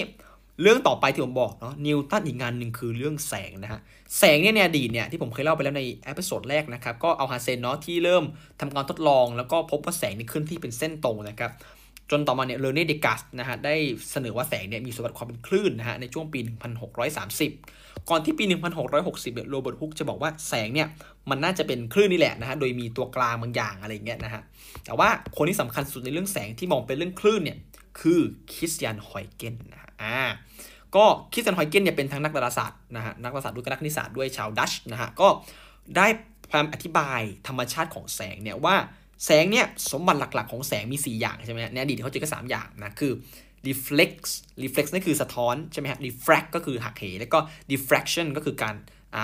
แทรกสอดนะจริงๆมีการเลี้ยวเบน แต่เลี้ยวเบนเนี่ยยังไม่เจอในนี้ เพราะเลี้ยวเบนเนี่ยมันจะไปเจอในอนาคตนะเดี๋ยวมาเล่ากันต่อว่ายังไง แล้วก็อีกสมบัติหนึ่งคือเรื่องของสีนะฮะ โดย ไอการ refract หรือว่าการหักเหเนี่ยมันคือการที่แสงเนี่ยเวลาเคลื่อนที่ผ่านต่างตัวกลางกันใช่ไหมฮะมันก็จะมีการเปลี่ยนมุมอ่าเพราะว่าความเร็วมันช้าลงอะไรเงี้ยแล้วก็ไอการอ่า diffraction เนี่ยหรือว่าการแทรกสอนี่ก็คือเวลาแสงผ่านรูหรืออะไรเงี้ยมันจะมีการแพร่ใช้คำว่าเดียมันมันมีการแบบแพร่ออกอะของคลื่นอะไรเงี้ยนะฮะอ่านึกถึงคลื่นน้ำอะโยนจ้อมลงไปแล้วเราเอาเอาอะไรมากั้นมันจะมีการเพิ่มหน้าคลื่นอะไรเงี้ยนะซึ่งไอ้สมบัติเหล่านี้มันเป็นสมบัติของความเป็นคลื่น แต่นิวตาแต่ว่าไอแนวคิดเรื่องนี้ก่อนสมัยนิวตันนะฮะแสงเนี่ยค่อนข้างมองเป็นเรื่องที่มันบริสุทธิ์ผุดผ่องนะมันต้องไม่มีอะไรประกอบเจือปน แต่พอมีการทดลองที่เอาปริซึมปริซึมนี่คือเป็นแท่งเป็นแก้วใช่ไหมฮะที่พอแสงเข้าไปปั๊บเนี่ยแสงมันมีการหักเห แต่มันหักเหด้วยค่าที่แตกต่างกัน พอแสงมันหักเหด้วยค่าที่แตกต่างกันเนี่ยนะฮะมุมมันก็เลยต่างกันมันเลยออกมาเป็นสีต่างที่เรียกว่าสีรุ้งอะฮะอ่าแสงที่ผ่านตอนแรกคือแสงขาวใช่ไหมพอผ่านปริซึมปั๊บกลายเป็นแสงสีรุ้งก็อะไรบ้างอะม่วงคล้ำน้ำเงินเขียวเหลืองแสดแดงโดยสีม่วงเนี่ยมีการหักเหมากที่สุดอะไรเงี้ยแล้วก็สีแดงหักเหน้อยสุดนะฮะไอแสงที่เราเห็นเป็นแสงขาวๆเนี่ยและสีต่างๆเนี่ยเราเรียกว่า visible light หรือว่าแสงที่เรามองเห็นได้นั่นเองนะฮะทีเนี้ยธรรมชาติของแสงจริงมีการถกเถียงมันนานนะว่าแสงจริงมันคืออะไร นิวตันเนี่ยเสนอว่าแสงเนี่ยมันน่าจะเป็นกระแสทานของพาร์ติเคิลหรือของอนุภาคที่เรียกว่าคอร์พัสโซนะฮะเพราะว่าเขาเห็นสังเกตจากไอการที่แสงเนี่ยมันมีการสะท้อนใช่ไหมเวลาเรายิงแสงใส่วัตถุใส่กระจกเนี่ยอ่าเราเห็นลำแสงสะท้อนเนี่ยเขาเลยเดาว่าเฮ้ยแสงมันน่าจะเป็นแบบเป็นคล้าย ๆ กับลูกเล็กๆๆๆๆแล้วก็สะท้อนอะไรเงี้ยแต่ปัญหาที่เจอขึ้นเนี่ยก็คือว่า เวลาเราเกิดการสะท้อนบางทีเนี่ยนะฮะมันจะเกิดการอ่าปรากฏการณ์หนึ่งที่เรียกว่า มีการสะท้อนกลับ อ่า คือเวลาเราเอาลำแสงยิงใส่แก้ว หรือว่าวัตถุโปร่งแสงนะฮะ หรือโปร่งอ่าต้องต้องโปร่งแสงเนาะ พอเราเรายิงเนี่ย วัตถุก็จะมีการหักเหใช่ไหมฮะ หักเห หักเห หักเห แต่พอมันหักเหไปเรื่อยๆ เนี่ย ปรากฏว่าถึงมุมมุมหนึ่งเนี่ย มันจะเกิดการสะท้อนกลับ ซึ่งถ้าหากเป็นกระสายทานของนิวตันเนี่ย ไอ้กระแสของคอร์พัสโซเนี่ย มันไม่ควรจะเกิดเหตุการณ์การสะท้อนกลับ มันควรจะหักเหไปเรื่อยก็จบ หรือสะท้อนก็สะท้อนเลย พอเกิดปัญหาเรื่องนี้ ฮอยเกนส์ได้ทีเลยฮะบอกว่าจริง ๆ แล้วเนี่ยแสงเนี่ยมันเป็นคลื่นนี่แหละนะฮะแต่เขาเสนออ่าสิ่งประหลาดขึ้นมาในปี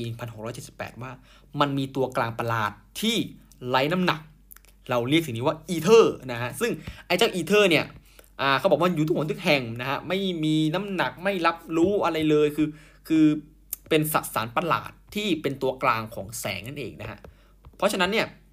แนวคิดเรื่องนี้เลยเฮ้ยมีคนเริ่มสนใจ เพราะว่า เออมันอธิบายทั้งการหักเหได้แล้วก็การแทรกสอดได้ แม้มันจะอธิบายการสะท้อนไม่ไม่ได้ก็ตามนะฮะคือคือนั่นแหละมันเลยแปลกประหลาดมากๆว่าเฮ้ยแสงมันมีการสะท้อน แสงมันมีการหักเหแสงมีการแทรกสอดเนี่ย แต่คำถามคือว่าไอ้สมบัติเหล่านี้มันมันประหลาดเพราะว่าเดี๋ยวก็เป็นคลื่นเดี๋ยวก็เป็นอนุภาค แล้วสรุปแสงเป็นคลื่นหรืออนุภาคอะไรเงี้ยผมเคยเล่ารายละเอียดยิบยิบไปแล้วใน YouTube นั่นแหละนะฮะที่ทำเรื่องควอนตัมวันนี้นั่นแหละรายการนั้นก็มีการเล่าที่มาที่ไปของแสงนะฮะว่า มันมีแนวคิดยังไง จนกระทั่งประมาณปี 1803 นะฮะ โทมัสยังเนี่ย ได้ทำการทดสอบหนึ่งที่เรียกว่า double slit experiment ก็คือการเอาแผ่นบางๆเนี่ย มาวางไว้แล้วก็ให้แสงผ่าน แล้วก็วัดกันแบบเรื่องคลื่นอะไรเงี้ยนะฮะ จนประมาณช่วงศตวรรษที่ 20 เนี่ย เรามาศึกษามากขึ้นและพบสมบัติความประหลาดมากคือเรื่องจริงมันมีการมีการแบบโต้แย้งเลยนะว่าอีเทอร์จริงไม่มีจริง ถึงแม้เราคิดว่าเฮ้ยมันมันต้องมีแน่ ๆ แต่เป็นการทดทดลองหนึ่งนะฮะ ที่ทดลองเรื่องของเฟสแสงนี่แหละ คือ ปล่อยลำแสงแล้วก็วัดเฟสของมันในทิศทางต่างๆอะไรเงี้ยปรากฏว่าพอวัดไปวัดมาเนี่ยเราพบว่าคือถ้าเป็นคลื่นน้ำเนี่ยเนาะเราวัดต่างทิศกันเนี่ยเวลาเราปล่อยจอมเนี่ยอะหน้าคลื่นหรือเฟสของคลื่นเนี่ยมันก็จะมีความต่างกันใช่ไหมครับเพราะมีตัวกลางคือน้ำเนาะแต่พอเราวัดแสงเนี่ยปรากฏว่าไม่ว่าจะวัดทิศทางไหนเนี่ยไอเฟสของแสงเนี่ยมันก็เท่ากันหมดเลยแปลว่าเฮ้ยนั่นมันก็ไม่น่าจะมีตัวกลางสินะฮะแล้วก็มีการสันนิษฐานว่าแสงนี่น่าจะเป็นคลื่นนี่แหละนะจะเป็นคลื่นตามแนวยาว longitudinal นะฮะเป็นคลื่นตามแนวยาว มีการสั่นหรือไงมันมีทฤษฎีมากมาย แต่สุดท้ายเราพบว่ามันไม่น่าใช่นะฮะแสงมันไม่น่าใช่คลื่น และแสงก็ไม่น่าใช่อนุภาคด้วยนะฮะบทสรุปข้อนี้สุดท้ายแล้วในประมาณช่วงปี 1900นะฮะก็เอาจริงๆต้องย้อนก่อนเนาะว่าปี 1864 เนี่ยเจมส์คลาร์กแมกซ์เวลล์เนี่ยทำนายไว้ว่าแสงเนี่ยมีความเร็วประมาณค่าหนึ่งนะฮะเดี๋ยวไม่ spoil เนาะเดี๋ยวจริงมันคือ3คูณ10กำลัง8นะฮะหรือว่า 3 3 3แสนกิโลเมตรต่อวินาทีอ่า ซึ่งแสงในรูปแบบเนี้ยมันอยู่ในรูปแบบของคลื่นแม่เหล็กไฟฟ้า ก็มีสมการอธิบาย ซึ่งถ้ามีโอกาสเดี๋ยวจะมาเล่าแบบนี้ละเอียดในตอนหน้าๆถ้ามีโอกาสนะฮะมันจะลงลึก detail แล้ว แล้วก็ช่วงทศวรรษที่ 1900 เองเนี่ยอัลเบิร์ตไอน์สไตน์และมักซ์พลังค์ได้สร้างสมบัติแบบหนึ่งของแสงขึ้นมานะว่าแสงเนี่ยมันเป็นทั้งคลื่นและอนุภาค ในรูปแบบที่เป็นเขาเรียกคำคำสั่งนี้เรียก quanta ฮะคำว่า quanta เนี่ยเป็นรูปเอกพจน์เนาะถ้าเป็นรูปพหูพจน์คือควอนตัมนั่นเอง ก็คือรูปแบบของพลังงานที่มารูปก้อนๆที่ไม่ต่อเนื่องครับเป็นแบบก้อนๆเนาะปล่อยออกมา แล้วเราเรียกแสงในรูปแบบนี้ว่าโฟตอนนะฮะอ่านี่ก็คือแนวคิดเรื่องแสงนั่นเอง เพราะนั้นในยุคนี้มันคุมเครือมากๆ เพราะอย่างฮุกเองก็เชื่ออย่างเดกาดคือหลายคนเชื่อเป็นคลื่นหมดฮะด้วยความที่เราเห็นได้ชัดว่ามันเป็นคลื่นน่ะแต่นิวตันบอกเฮ้ยมันมันมีการเอ๊ะคือเฮ้ยสมบัติแบบนี้อนุภาคเท่านั้นที่ทำได้ อีกฝั่งนึงบอกไม่ใช่คลื่น ไม่ใช่อนุภาคสรุปก็คือ มันก็ไม่ใช่ทั้งสองอย่าง แล้วมันก็ไม่ได้เป็นทั้งสองอย่างฮะ คือมันไม่ใช่ทั้งคลื่น และมันไม่ใช่ทั้งอนุภาค เพราะมันเป็นทั้งคลื่นและอนุภาคอะงงนะฮะถ้างงไม่แปลกครับเพราะว่าแนวคิดเรื่องนี้ณวันนี้มันก็ยังไม่ได้เคลียร์ขนาดนั้นนะฮะว่าสรุปมันเป็นอะไรแต่ว่าสุดท้ายเราเข้าใจว่าในบางสถานการณ์เนี่ยแสงมันจะแสดงความเป็นสมบัติความเป็นคลื่นออกมาอ่าแล้วก็บางครั้งเนี่ยมันแสดงสมบัติความเป็นอนุภาคออกมาอะไรเงี้ยเนาะก็เนี่ยแหละฮะพรุ่งนี้ไปฟังรายละเอียดต่อว่ามันเป็นยังไงในห้องหนึ่งในคลับเฮาส์นะครับถ้าผู้ใดสนใจเนี่ยชื่อห้องว่าสมาคมฟิสิกส์ X นะครับเป็นคลับของนักฟิสิกส์นั่นเองนะฮะ ก็แอบเล่าประวัติของฮอยเกนส์นิดหนึ่งนะฮะ จริงๆชื่อเขามันอ่านอ่านยากมากเลยอะไฮเคนสักอย่างหนึ่งฮะ เป็นภาษาแบบ น่าจะภาษาดัชเนาะภาษาแบบเยอรมันอะไรเงี้ยนะฮะ ไม่แน่ใจเหมือนกัน ก็เป็นนักคณิตศาสตร์ด้วย แล้วก็เป็นนักดาราศาสตร์นะฮะ อ่า เกิดที่เมืองชื่อว่าเมืองฮักนะฮะ ในปี 1629 ซึ่งก็ศึกษาเกี่ยวกับกฎหมายนะฮะ แล้วก็คณิตศาสตร์นะฮะ แล้วก่อนที่เขาจะเริ่มพัฒนาตีพิมพ์งานที่เกี่ยวกับแสง เกี่ยวกับกล้องนะฮะเทเลสโคปอะไรเงี้ยกับเลนส์ด้วย ก่อนที่จะถูกเชิญให้ไปที่อังกฤษหลายต่อหลายครั้งเพื่อไปเจอนิวตันในช่วงประมาณปี 1689 ซึ่งน่าจะเป็นยุครุ่งเรืองของนิวตันเลยช่วงนั้นนะนิวตันแบบกำลังแบบอ่ากำลังฟูนะฮะตอนนั้นแบบโอ้ทุกคนเนื้อหอมนะฮะนิวตันนี่เนื้อหอมมากๆก่อนที่แบบเออเขามีการถกเถียงกับนิวตันเหมือนกันนะเรื่องเกี่ยวกับแส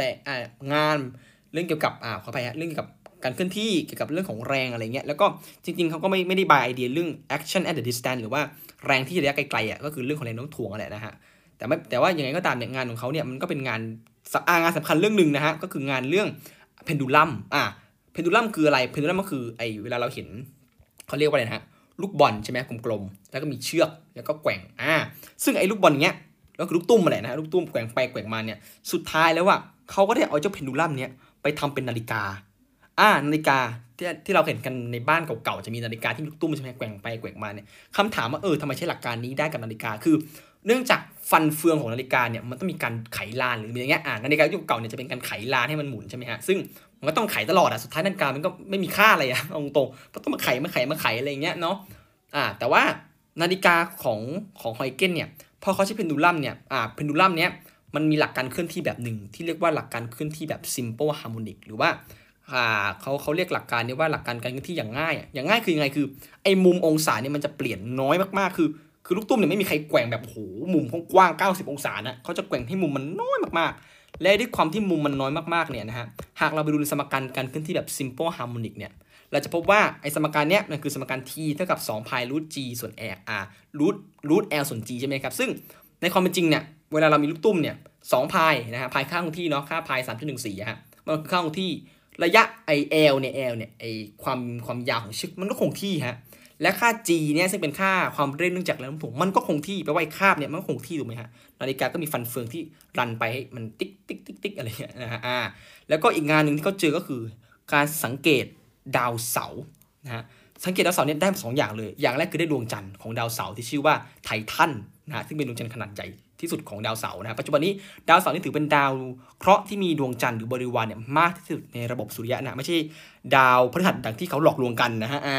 แล้วก็อีกอันที่เขาเจอเนี่ยถือว่าเป็นเรื่องที่สำคัญมากๆก็คือวงแหวนคืออดีตมันจะงงๆอยู่กับไอเนี่ยแผ่นๆเนี้ยแต่ว่าตัวของฮอยเกนส์เนี่ยมาอธิบายเพิ่มเติมเรื่องของวงแหวนที่ผมขอลง detail นิดนึงนะฮะเผื่อเป็นความรู้เพิ่มเติม วงแหวนจริงๆเนี่ยมันไม่ได้เหมือนมันไม่มันไม่ได้เท่ากันตลอดมันมีช่วงของมันอยู่นะฮะซึ่งไอ้ช่วงต่างๆเนี่ยเราแบ่งเป็น ring อะมันก็จะมีชั้นในสุดเรียกว่า D ring อะเขาอยู่ใกล้ดวงใกล้ดาวที่สุดใช่ไหมฮะ D ring แล้วก็ถัดไปเป็น C ring B ring แล้วก็จะมีช่องว่างที่เรียกว่า Cassini division ซึ่ง Cassini division เนี่ยมันก็มาชื่อจากนักวิทยาศาสตร์ ชาวอิตาลีชาว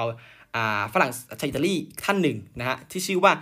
กาวานิโอนะฮะคาซินีซึ่งสุดท้ายก็เป็นชื่อยานอวกาศใช่ไหมครับ ซึ่งงานคาซินีเนี่ยขอยังไม่ลง detail แล้วกันนะเพราะว่าอ่าเราสั้นๆก็ได้ฮะเขาทำเกี่ยวกับปฏิทิน ซึ่งปฏิทินเนี่ยไปดูได้ที่ที่โบสถ์หนึ่งในเมืองฟลอเรนซ์นะฮะเป็น ลักษณะเป็นเป็นนาฬิกาแดดนะฮะอ่ามันจะแดดแต่ละวันก็ส่องใช่ไหมฮะอยู่ในโบสถ์โบสถ์หนึ่งนะฮะชื่อว่าอ่า San Petronio Basilica นะฮะนี่อ่าใครสนใจก็ไป search ภาพดูได้นะฮะนาฬิกาของคาซินีนะฮะอ่าแล้วก็ถัดจากอ่า Cassini division หรือว่าช่องว่างคาสินีเนี่ยก็จะมี A ring แล้วก็เป็นโรโรเชอร์ division ก็มาชื่อจากนักวิทยาศาสตร์อีกท่านหนึ่งนะฮะซึ่งก็น่าจะเกี่ยวกับวงการดาราศาสตร์นี่แหละนะฮะเกี่ยวกับกลศาสตร์ท้องฟ้าเกี่ยวกับอุตุนิยมวิทยาด้วยท่านนี้นะฮะชื่อว่า เอดูอาร์ดอัลเบิร์ตโรเชอร์นะฮะ อ่านผิดขออภัยนะ เพราะว่าชื่อเป็นภาษาฝรั่งเศสนะ น่าจะว่าโคโคโคเคอร์สักอย่างหนึ่งอ่านผิดขออภัยนะ R O C H E R เผื่อคนไปหาเพิ่มเติมเนาะแล้วก็เป็น F ring นะฮะ แล้วก็ถัดจาก F ring เนี่ยก็คือจานัสนะฮะหรือว่า e p i m e t h e u s ring นะฮะซึ่งก็เป็นชื่อเทพกรลำกีกันแหละนะฮะอ่าอ่าซึ่งก็ถูกสุดท้ายตั้งเป็นชื่อดวงจันทร์นั่นแหละของดาวอ่า Saturn เหมือนกันนะฮะอ่าแล้วก็เป็น G ring แล้วก็เป็นอ่า method ring arc อะไรเงี้ยนะฮะ แล้วก็ลั่นลันไปเรื่อยๆนะฮะ จนถึงอ่า e ring แล้วก็ไกลสุดนี่ก็คืออ่าฟีอ่าโฟโฟบีโฟบีอ่า ring ใช่ไหมฮะฟีบีหรือโฟบีอ่านอ่านผิดขออภัยนะ เป็นชื่อดวงจันทร์นี่แหละ P H O E B E นะฮะ ซึ่งดาวไอดวงจันทร์เนี้ยค้นพบโดยวิลเลียมเฮนรี่อ่าพิกเกริงนะฮะ อ่า นั่นเอง ก็นี่แหละฮะแต่จริงๆ อดีตมันก็ไม่อธิบายละเอียดนี้นะ แต่ว่าตัวของไฮเกนแกอธิบายเรื่องเกี่ยวกับความแบบอะไรนะ รูปร่างของวงแหวนอะไรเงี้ยฮะว่าเป็นยังไงเนาะนั่นเองครับผม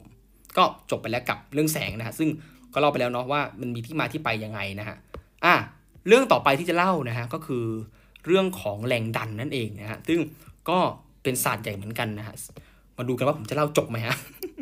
ก็เมื่อกี้จบไปกับเรื่อง 2 เรื่องแล้วที่มันโยงนิวตันวันนี้ท็อปิกดูดูเป็นนิวตันซะเยอะนะฮะแต่แต่ว่า ปกคลิปถ้าใครเห็นปกคลิปเนาะจะเป็นภาพของ Royal Society ซึ่งเป็นสถานที่บอกเกิดแห่งปัญญา ผมไม่อยากจะให้ความสำคัญนักวิทยาศาสตท่านใดท่านหนึ่งเป็นพิเศษ เพราะว่าเขาก็ร่วมคิดกันมาเนาะถึงแม้ผมจะ pro นิวตันก็ตามเนาะแต่ว่าเออนักวิทยาศาสตร์แต่คนช่วยๆกันมานั่นเองนะฮะอะเรื่องสุดท้ายแล้วอย่าเพิ่งหนีไปไหนนะครับคนในคลับเฮาส์คนในทุกก็ฟังต่อนะฮะก็คือเรื่องของความดันนั่นเองนะฮะก็เรื่องความดันเนี่ยจริง ๆ แล้วมันเป็นเรื่องที่แปลกประหลาดเหมือนกันนะฮะเพราะว่าอ่าจริงๆแนวคิดเรื่องของแรงที่เกิดจากอากาศอากาศเนี่ยอากาศแอร์เนี่ย อดีตเนี่ยเราไม่เคยเชื่อมันมีนะ เราเชื่ออะมันคือลมอะอะมันคือลมที่เราสัมผัสได้อากาศนี่มันจะแบบค่อนข้างแปลกๆหน่อยแอร์กับแอร์กับ wind นะwind คืออากาศที่มีการไหลใช่ไหมฮะทีนี้เนี่ยมันก็เริ่มเกิดแนวคิดบางอย่างเกี่ยวกับสภาพของอากาศนี่แหละว่ามันจะเป็นยังไงนะฮะไม่ใช่ว่าเออดินฟ้าอากาศนั่นหมายความว่าอากาศเนี่ยมันสามารถจะทำอะไรได้บ้างนะะก็แนวคิดเรื่องเกี่ยวกับอากาศเนี่ยเกี่ยวกับแอร์นะฮะมันก็เริ่มประจุดประกายให้กับอ่านักวิทยาศาสตร์ Anglo-Irish นะท่านหนึ่งชื่อโรเบิร์ตบอยนะฮะอ่า โรเบิร์ตบอยล์เนี่ยก็ได้พยายามจะอธิบายเกี่ยวกับแรงดันของแก๊สนะฮะขึ้นมา แล้วก็เรื่องราวเกี่ยวกับอ่าสิ่งต่างๆ รอบๆตัวเรานี่แหละนะฮะมันก็รอบตัวเราเนาะมีทุกที่ทุกทุกแห่ง แล้วก็อธิบายเกี่ยวกับช่องว่างระหว่างดาวเหมือนกันว่าเฮ้ยมันอาจจะมี something อะไรเงี้ยซึ่งอ่าพวก Cartesian นะฮะพวก Cartesian คือเป็นคนที่แบบติดตามเป็นพวกสาวกของนักปรัชญาชาวชาวฝรั่งเศสที่ชื่อว่าเรอเน่เดการ์ตนั่นแหละนะฮะก็เชื่อว่า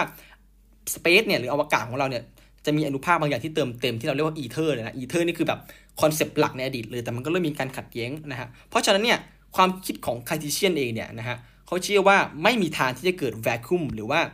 สุญญากาศนะฮะแต่ว่าคนที่เริ่มมาคิดเรื่องสุญญากาศเนี่ยคนแรก ๆก็คืออ่าจริงๆมี 2 คนนะฮะอ่าสองคนคนแรกเนี่ยเป็นนักคณิตศาสตร์ชาวอิตาลี ชื่อว่ากัสปาโรแบร์แบร์ตินะฮะซึ่งแบร์ติเนี่ยทำการทดลองหนึ่งนะฮะเขาก็เอา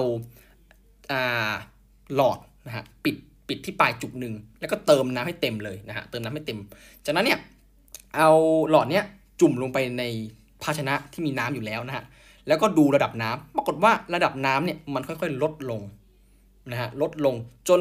อ่ามันคงที่นะฮะที่ประมาณ 10 เมตรนะที่ความสูงประมาณ 10 เมตรจริงประมาณประมาณ30ฟุตนะฮะอ่าจนจริงๆทดลองเนี้ยเขาก็เสนอไปต่อให้กับคาริโลอีกนะ คือคนจะชอบเขา ชอบเข้าใจผิดว่าการทดลองเนี้ยเป็นการทดลองของกาลิเลโอ แต่จริงๆ แล้วไม่ใช่นะฮะ เป็นการทดลองของแบติ แล้วก็แบติเนี่ยก็ได้เอาเนี่ยการทดลองเนี้ยไปส่งให้กาลิเลโอต่อกาลิเลโอก็เออเอามาทำแล้วก็พบว่าบางทีมันจะมีการเรื่องของน้ำนี่แหละที่ไปแทนที่อากาศอะไรเงี้ย และอากาศด้านบนเนี้ยเราพบว่ามันคือสุญญากาศนะคือมันมันมันคือมันคือที่ว่างอะแต่ไอ้ที่ว่างเนี้ยมันก็น่าชงนอีกนะฮะ เพราะว่าถ้าเราเคยฟังเนี่ยแนวคิดของอริสโตเติลเนี่ยอริสโตเติลบอกว่าธรรมชาติเกลียดสุญญากาศ ไอ้เรื่องสุญญากาศไม่มีนะฮะแนวคิดของ Cartesian บอกไม่มีเหมือนกันมันต้องไม่มีที่ว่างอะไรเงี้ยทุกที่ต้องมีสิ่งเติมเต็มอะไรเงี้ยนะฮะอ่าแต่ว่าการทดลองนี้ก็ตอกย้ำเพิ่มโดยอ่านักคณิตศาสตร์นะฮะชาวอิตาเลียนที่ชื่อว่าอ่าอีวานเอวานเจลิสตาทอร์ริเชลลีนะฮะก็รู้ว่าเฮ้ยมันมีงานทดลองนี้ ก็เลยทำการทดลองที่คล้ายๆ กันในปี 1642 แต่เปลี่ยนจากน้ำเพราะน้ำเนี่ยโอ้โหสูง 10 เมตรนะฮะตึกไม่รู้กี่ชั้น เลยเปลี่ยนมาใช้ปลอด ซึ่งปลอดมีความหนาแน่นมากกว่าน้ำประมาณ 13 เท่า เพราะฉะนั้นระยะมันลดลงจากหลัก 10 เมตร เหลือ 76เซนติเมตรนะหรือว่า 760มิลลิเมตรนั่นเอง ซึ่งไอ้เจ้าหน่วยเนี้ย 76มิลลิเมตรเนี่ยเขาวัดที่ระดับน้ำทะเล มันจึงถูกตั้งให้เป็นความดันบรรยากาศนะฮะ่าความดันบรรยากาศที่ 760มิลลิเมตรหรือว่ามันมีค่าประมาณ 1 1บรรยากาศ 1 ATM นะฮะ atmosphere อ่าอะไรนะ ผมจำหน่วยย่อไม่ได้แล้ว เออ นั่นแหละฮะหนึ่งหน่วยบรรยากาศนั่นแหละนะฮะ อ่าและคนต่อมาที่เริ่มทดสอบก็คือ Blas Pascal อ่า Pascal นี่เราคงได้ยินชื่อจากสามเหลี่ยม Pascal ใช่ไหมฮะต่นั่นคืองานคณิตศาสตร์ของเขา แล้วก็งานด้านฟิสิกส์เนี่ยเขาก็มาทำการทดลองที่เกี่ยวกับแรงดันเหมือนกันอะไรเงี้ยนะฮะ ซึ่งหลายคนคงรู้จักเนาะที่เขามีไอ้เจ้าอะไรนะ เครื่องยกอะเครื่องเครื่องเครื่องยกไอ้ วัตถุอะอ่าที่เป็นปั๊มปั๊มปั๊มอะไรเงี้ยนะฮะ ก็จริงๆ ปัสคาลเป็นนักวิทยาศาสตร์ชาวฝรั่งเศสนะฮะ ก็รู้งานของทอริเชอรี่มา ก็เลยร่วมมือกับอ่าเป็น brother-in-law ผมไม่ได้จะเป็นพี่เขยน้องเขยนะฮะ ชื่อว่าฟลอรินปีแอร์นะฮะ เริ่มทำการทดลองประดิษฐ์วัตถุในปี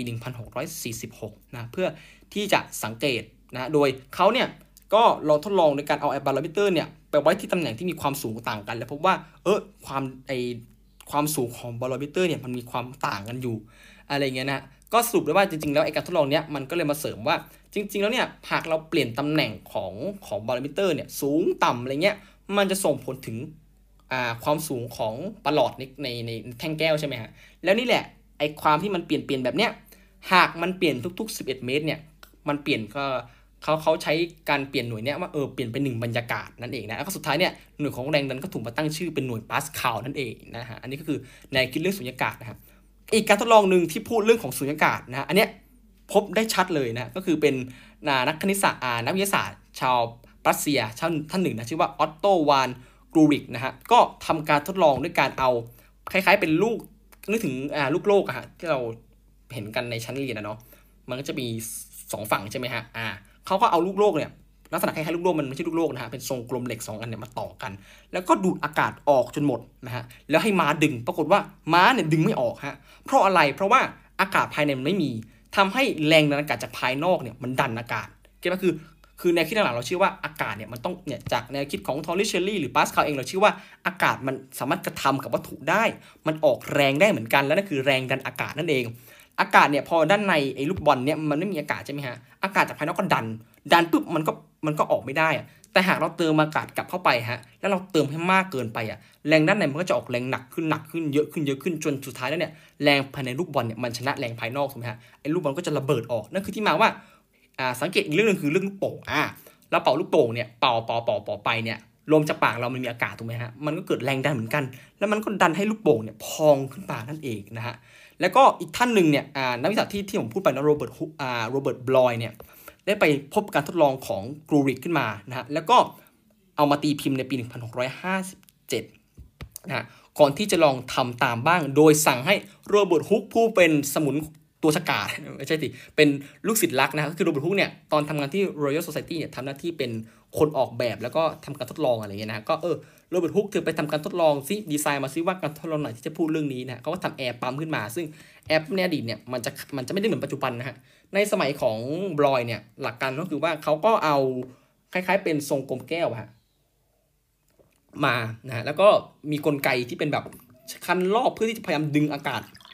ออกมานะฮะดึงดูดอากาศออกมาจากไอไอโหลโถแก้วเพราะว่ามันต้องเห็นเหตุการณ์ภายในอย่างเงี้ยแล้วลองเอาไอ้บารอมิเตอร์ไปใส่แล้วพบว่าเฮ้ยมันก็มีการเปลี่ยนเว้ย คือทีเนี้ยเราเปลี่ยนแล้วเราไม่ต้องไปอ่าภูเขาลงทะเลลงห้วย แล้วเพื่อให้บารอมิเตอร์มันเปลี่ยนระดับน้ำระดับความสูงของประหลอดใช่ไหมครับแต่เราทำการทดลองด้วยการดูดอากาศออกไปได้นะและสุดท้ายแล้วไอ้การทดลองเนี้ยเขามาพบว่ามันมีความสัมพันธ์บางอย่างของ 2 สิ่ง คือปริมาตรและความดัน ปริมาตรคือปริมาตรอากาศ ความดันคือความดันของอากาศถูกไหมฮะอ่าสุดท้ายแล้วบลอยสรุปเป็นกฎ ได้มาคือเขาเรียกว่ากฎของบลอยอะฮะถ้าเราถ้าเราเคยเรียนกันตอนชั้นมปลายเนาะกฎของบลอยอะบอกว่า ความดันเนี่ยหากเอามาคูณกันมันจะได้ค่าคงที่นะแปลว่าอะไรความดันกับอ่ากับปริมาตรเนี่ยมันจะแปลผกผันกันคือ ถ้าความดันมากๆเนี่ยปริมาตรจะน้อยๆอ่าเก็ตอ่านึกถึงอะไรฮะนึกถึงไอ้ลูกแก้วเนี่ยไอ้ไอ้ไอ้ลูกไอ้ปั๊มอากาศเนี่ยแอร์ปั๊มมันเนี่ยฮะถ้าเราดึงอากาศออกมาดึงดึงดึงออกมาเนี่ยปริมาตรมันน้อยลงถูกไหมความดันจะเพิ่มขึ้นเพิ่มขึ้น มันก็เลยยิ่งไปกดกดไอระดับประหลอดอะไรเงี้ยนะฮะ กดระดับประหลอด ทีเนี้ยพอเป็นพอเราเป่าอากาศเข้าไปปล่อยเข้าไปปล่อยเข้าไปปริมาตรเพิ่มขึ้นความดันก็น้อยลงน้อยลงน้อยลงเรื่อยๆนะฮะสุดท้ายแล้วมันก็ไม่มีนะเพราะนั้นเนี่ยเนี่ยเรื่องนี้มันก็มาอธิบายเรื่องของกฎของแก๊สได้เหมือนกันสุดท้ายในอนาคตเราก็พบว่าอ่าอ๋อแต่ลืมไปบอกนะอันนี้คือสภาพที่มีอุณหภูมิเท่ากัน บังคับนะว่าอุณหภูมิต้องเท่ากันนะฮะมันเลยเกิดเป็นสมการ p 1 v 1เท่ากับ p 2 v 2นั่นเองนะก็พบว่าอ๋อ มันมีความสัมพันธ์แบบนี้นี่เองนะอันนี้ก็เป็นกฎของบอย แล้วก็อนาคตก็มีคนมาหาความสัมพันธ์ของปริมาตรกับความดันปริมาตรกับอุณหภูมิอะไรเงี้ยต่ออนาคตก็จะเป็นกฎของชาวใช่ไหมบทของเกลูแซกต่อไปนั่นเองนะฮะแล้วก็อีกเรื่องหนึ่งเนี่ยก็คือเรื่องของเวลาเราดึงอากาศไปสักหนึ่งมันจะมีแรงแรงดึงกลับ มันเกิดสปริงก็คือแรงแบบเฮ้ยนึกถึงเราเราอ่าเนี่ยใครมีหลอดฉีดยาเนาะลองเล่นดูฮะแต่ช่วงนี้น่าจะขาดตลาดนะฮะหลอดฉีดยาเนี่ยพอเราอานิ้วกดใช่ไหม แรกๆเราจะดึงอากาศได้แต่พอเราดึงสักพักหนึ่งมันจะมีการดึงกลับอ่ามันจะมีการดึงกลับอะไรเงี้ยนะฮะมันก็เกิดจากแรงของนี่แหละ แล้วก็มากไปกว่านั้นนะฮะแนวคิดของบอยล์ก็เชื่อว่าอากาศเนี่ยภายในเนี่ยมันเป็น corpuscle เหมือนกันนะฮะไม่ได้อีเทอร์อย่างที่คนอื่นเขาว่ากันอะไรเงี้ยอ่าก็เป็นลักษณะคอร์พัสโซก็เหมือนกับที่นิวตันเสนอนะฮะก็เป็นอนุภาคซึ่งไอแนวคิดเนี่ยมันก็ถูกไม่เชิงถูกทีเดียวแต่ในอนาคตเนี่ยมันถูกปรับเปลี่ยนกลายเป็นทฤษฎีจนของแกที่เชื่อว่าเออมันจะมีอากาศเนี่ยมันจะเป็นแค่อนุภาคเนาะที่เคลื่อนที่อะไรเงี้ยนะฮะ ก็จะเป็นเรื่องราวในอนาคตต่อไปนะฮะก็เนี่ยคร่าวๆสั้นๆแล้วก็จริง ๆ เรื่องของอากาศเนี่ยมันก็ถูกเอามาใช้เยอะเหมือนกันนะฮะเรื่องเรื่องปั๊มเนี่ยปั๊มเขาเช่นปั๊มเวลาเราปั๊มอ่าเนี่ยครับยางยางรถยนต์ใช่ไหมอ่าเราก็มีอากาศอยู่ภายในปั๊มใช่ไหมฮะแล้วก็ปั๊มปั๊บอากาศก็ถ่ายจากในปั๊มเนี่ยไปที่อ่าล้อใช่ไหมอ่าความดันในปั๊มเนี่ยมันก็จะลดลงถูกไหมอ่าแล้วก็พอเราดูดขึ้นปุ๊บอ่าความดันมันก็จะหายไปความดันลดอากาศกลับเข้ามา พอเราปล่อยความดันเพิ่ม ปริมาณหายออกไป ก็เหมือนปอดเราครับเราหายใจเข้าเนาะหายใจเข้า หายใจเข้าปั๊บความดันมันอ่ามันลดใช่ไหมความดันลดอากาศก็เข้าไปเต็มปอดเลยพอเราหายใจออกอ่าหายใจออกปั๊บอากาศหายไปจากปอดเราความดันเพิ่มนั่นเองเพราะนั้นความดันกับเรียกว่ามันมีความสัมพันธ์กันนะฮะแล้วก็อ่าจริง ๆ แล้วเนี่ยเรื่องนี้ตัวบอยล์ไม่ได้เจอเองนะฮะแต่ว่าเขาไปเจองานของนักวิทยาศาสตร์ชาวอังกฤษสองท่านนะฮะชื่อว่าริชาร์ด อ่าทาวเนลีย์นะฮะแล้วก็เฮนรี่พาวเวอร์นะฮะแต่ว่าเขาก็ให้เกียรติด้วยการเอางานของสองคนนี้มาตีพิมพ์ที่ชื่อว่า Mr. t o w e r y Hypothesis ในปี 1662 นะฮะ ก็มีการให้เกียรติกัน แต่ว่าอะไอ้เจ้ากฎข้อนี้เขาก็ให้เกียรติตัวของบอยล์นะฮะในการตั้งชื่อให้ แล้วก็สุดท้ายเนี่ยบอกแล้วทฤษฎีนี้พัฒนาไปเป็นทฤษฎีจลน์ของแก๊สในอนาคต ซึ่งถ้ามีโอกาสก็จะมาเล่านะฮะ แล้วก็เป็น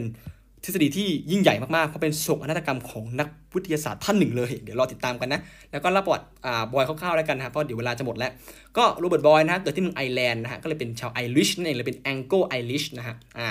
ซึ่งเขาก็ศึกษาอยู่อ่าศึกษาอยู่ที่ Eton College ในอังกฤษนะฮะ แล้วก็มีการทัวร์ยุโรปนะฮะ ก่อนที่พ่อจะตายในปี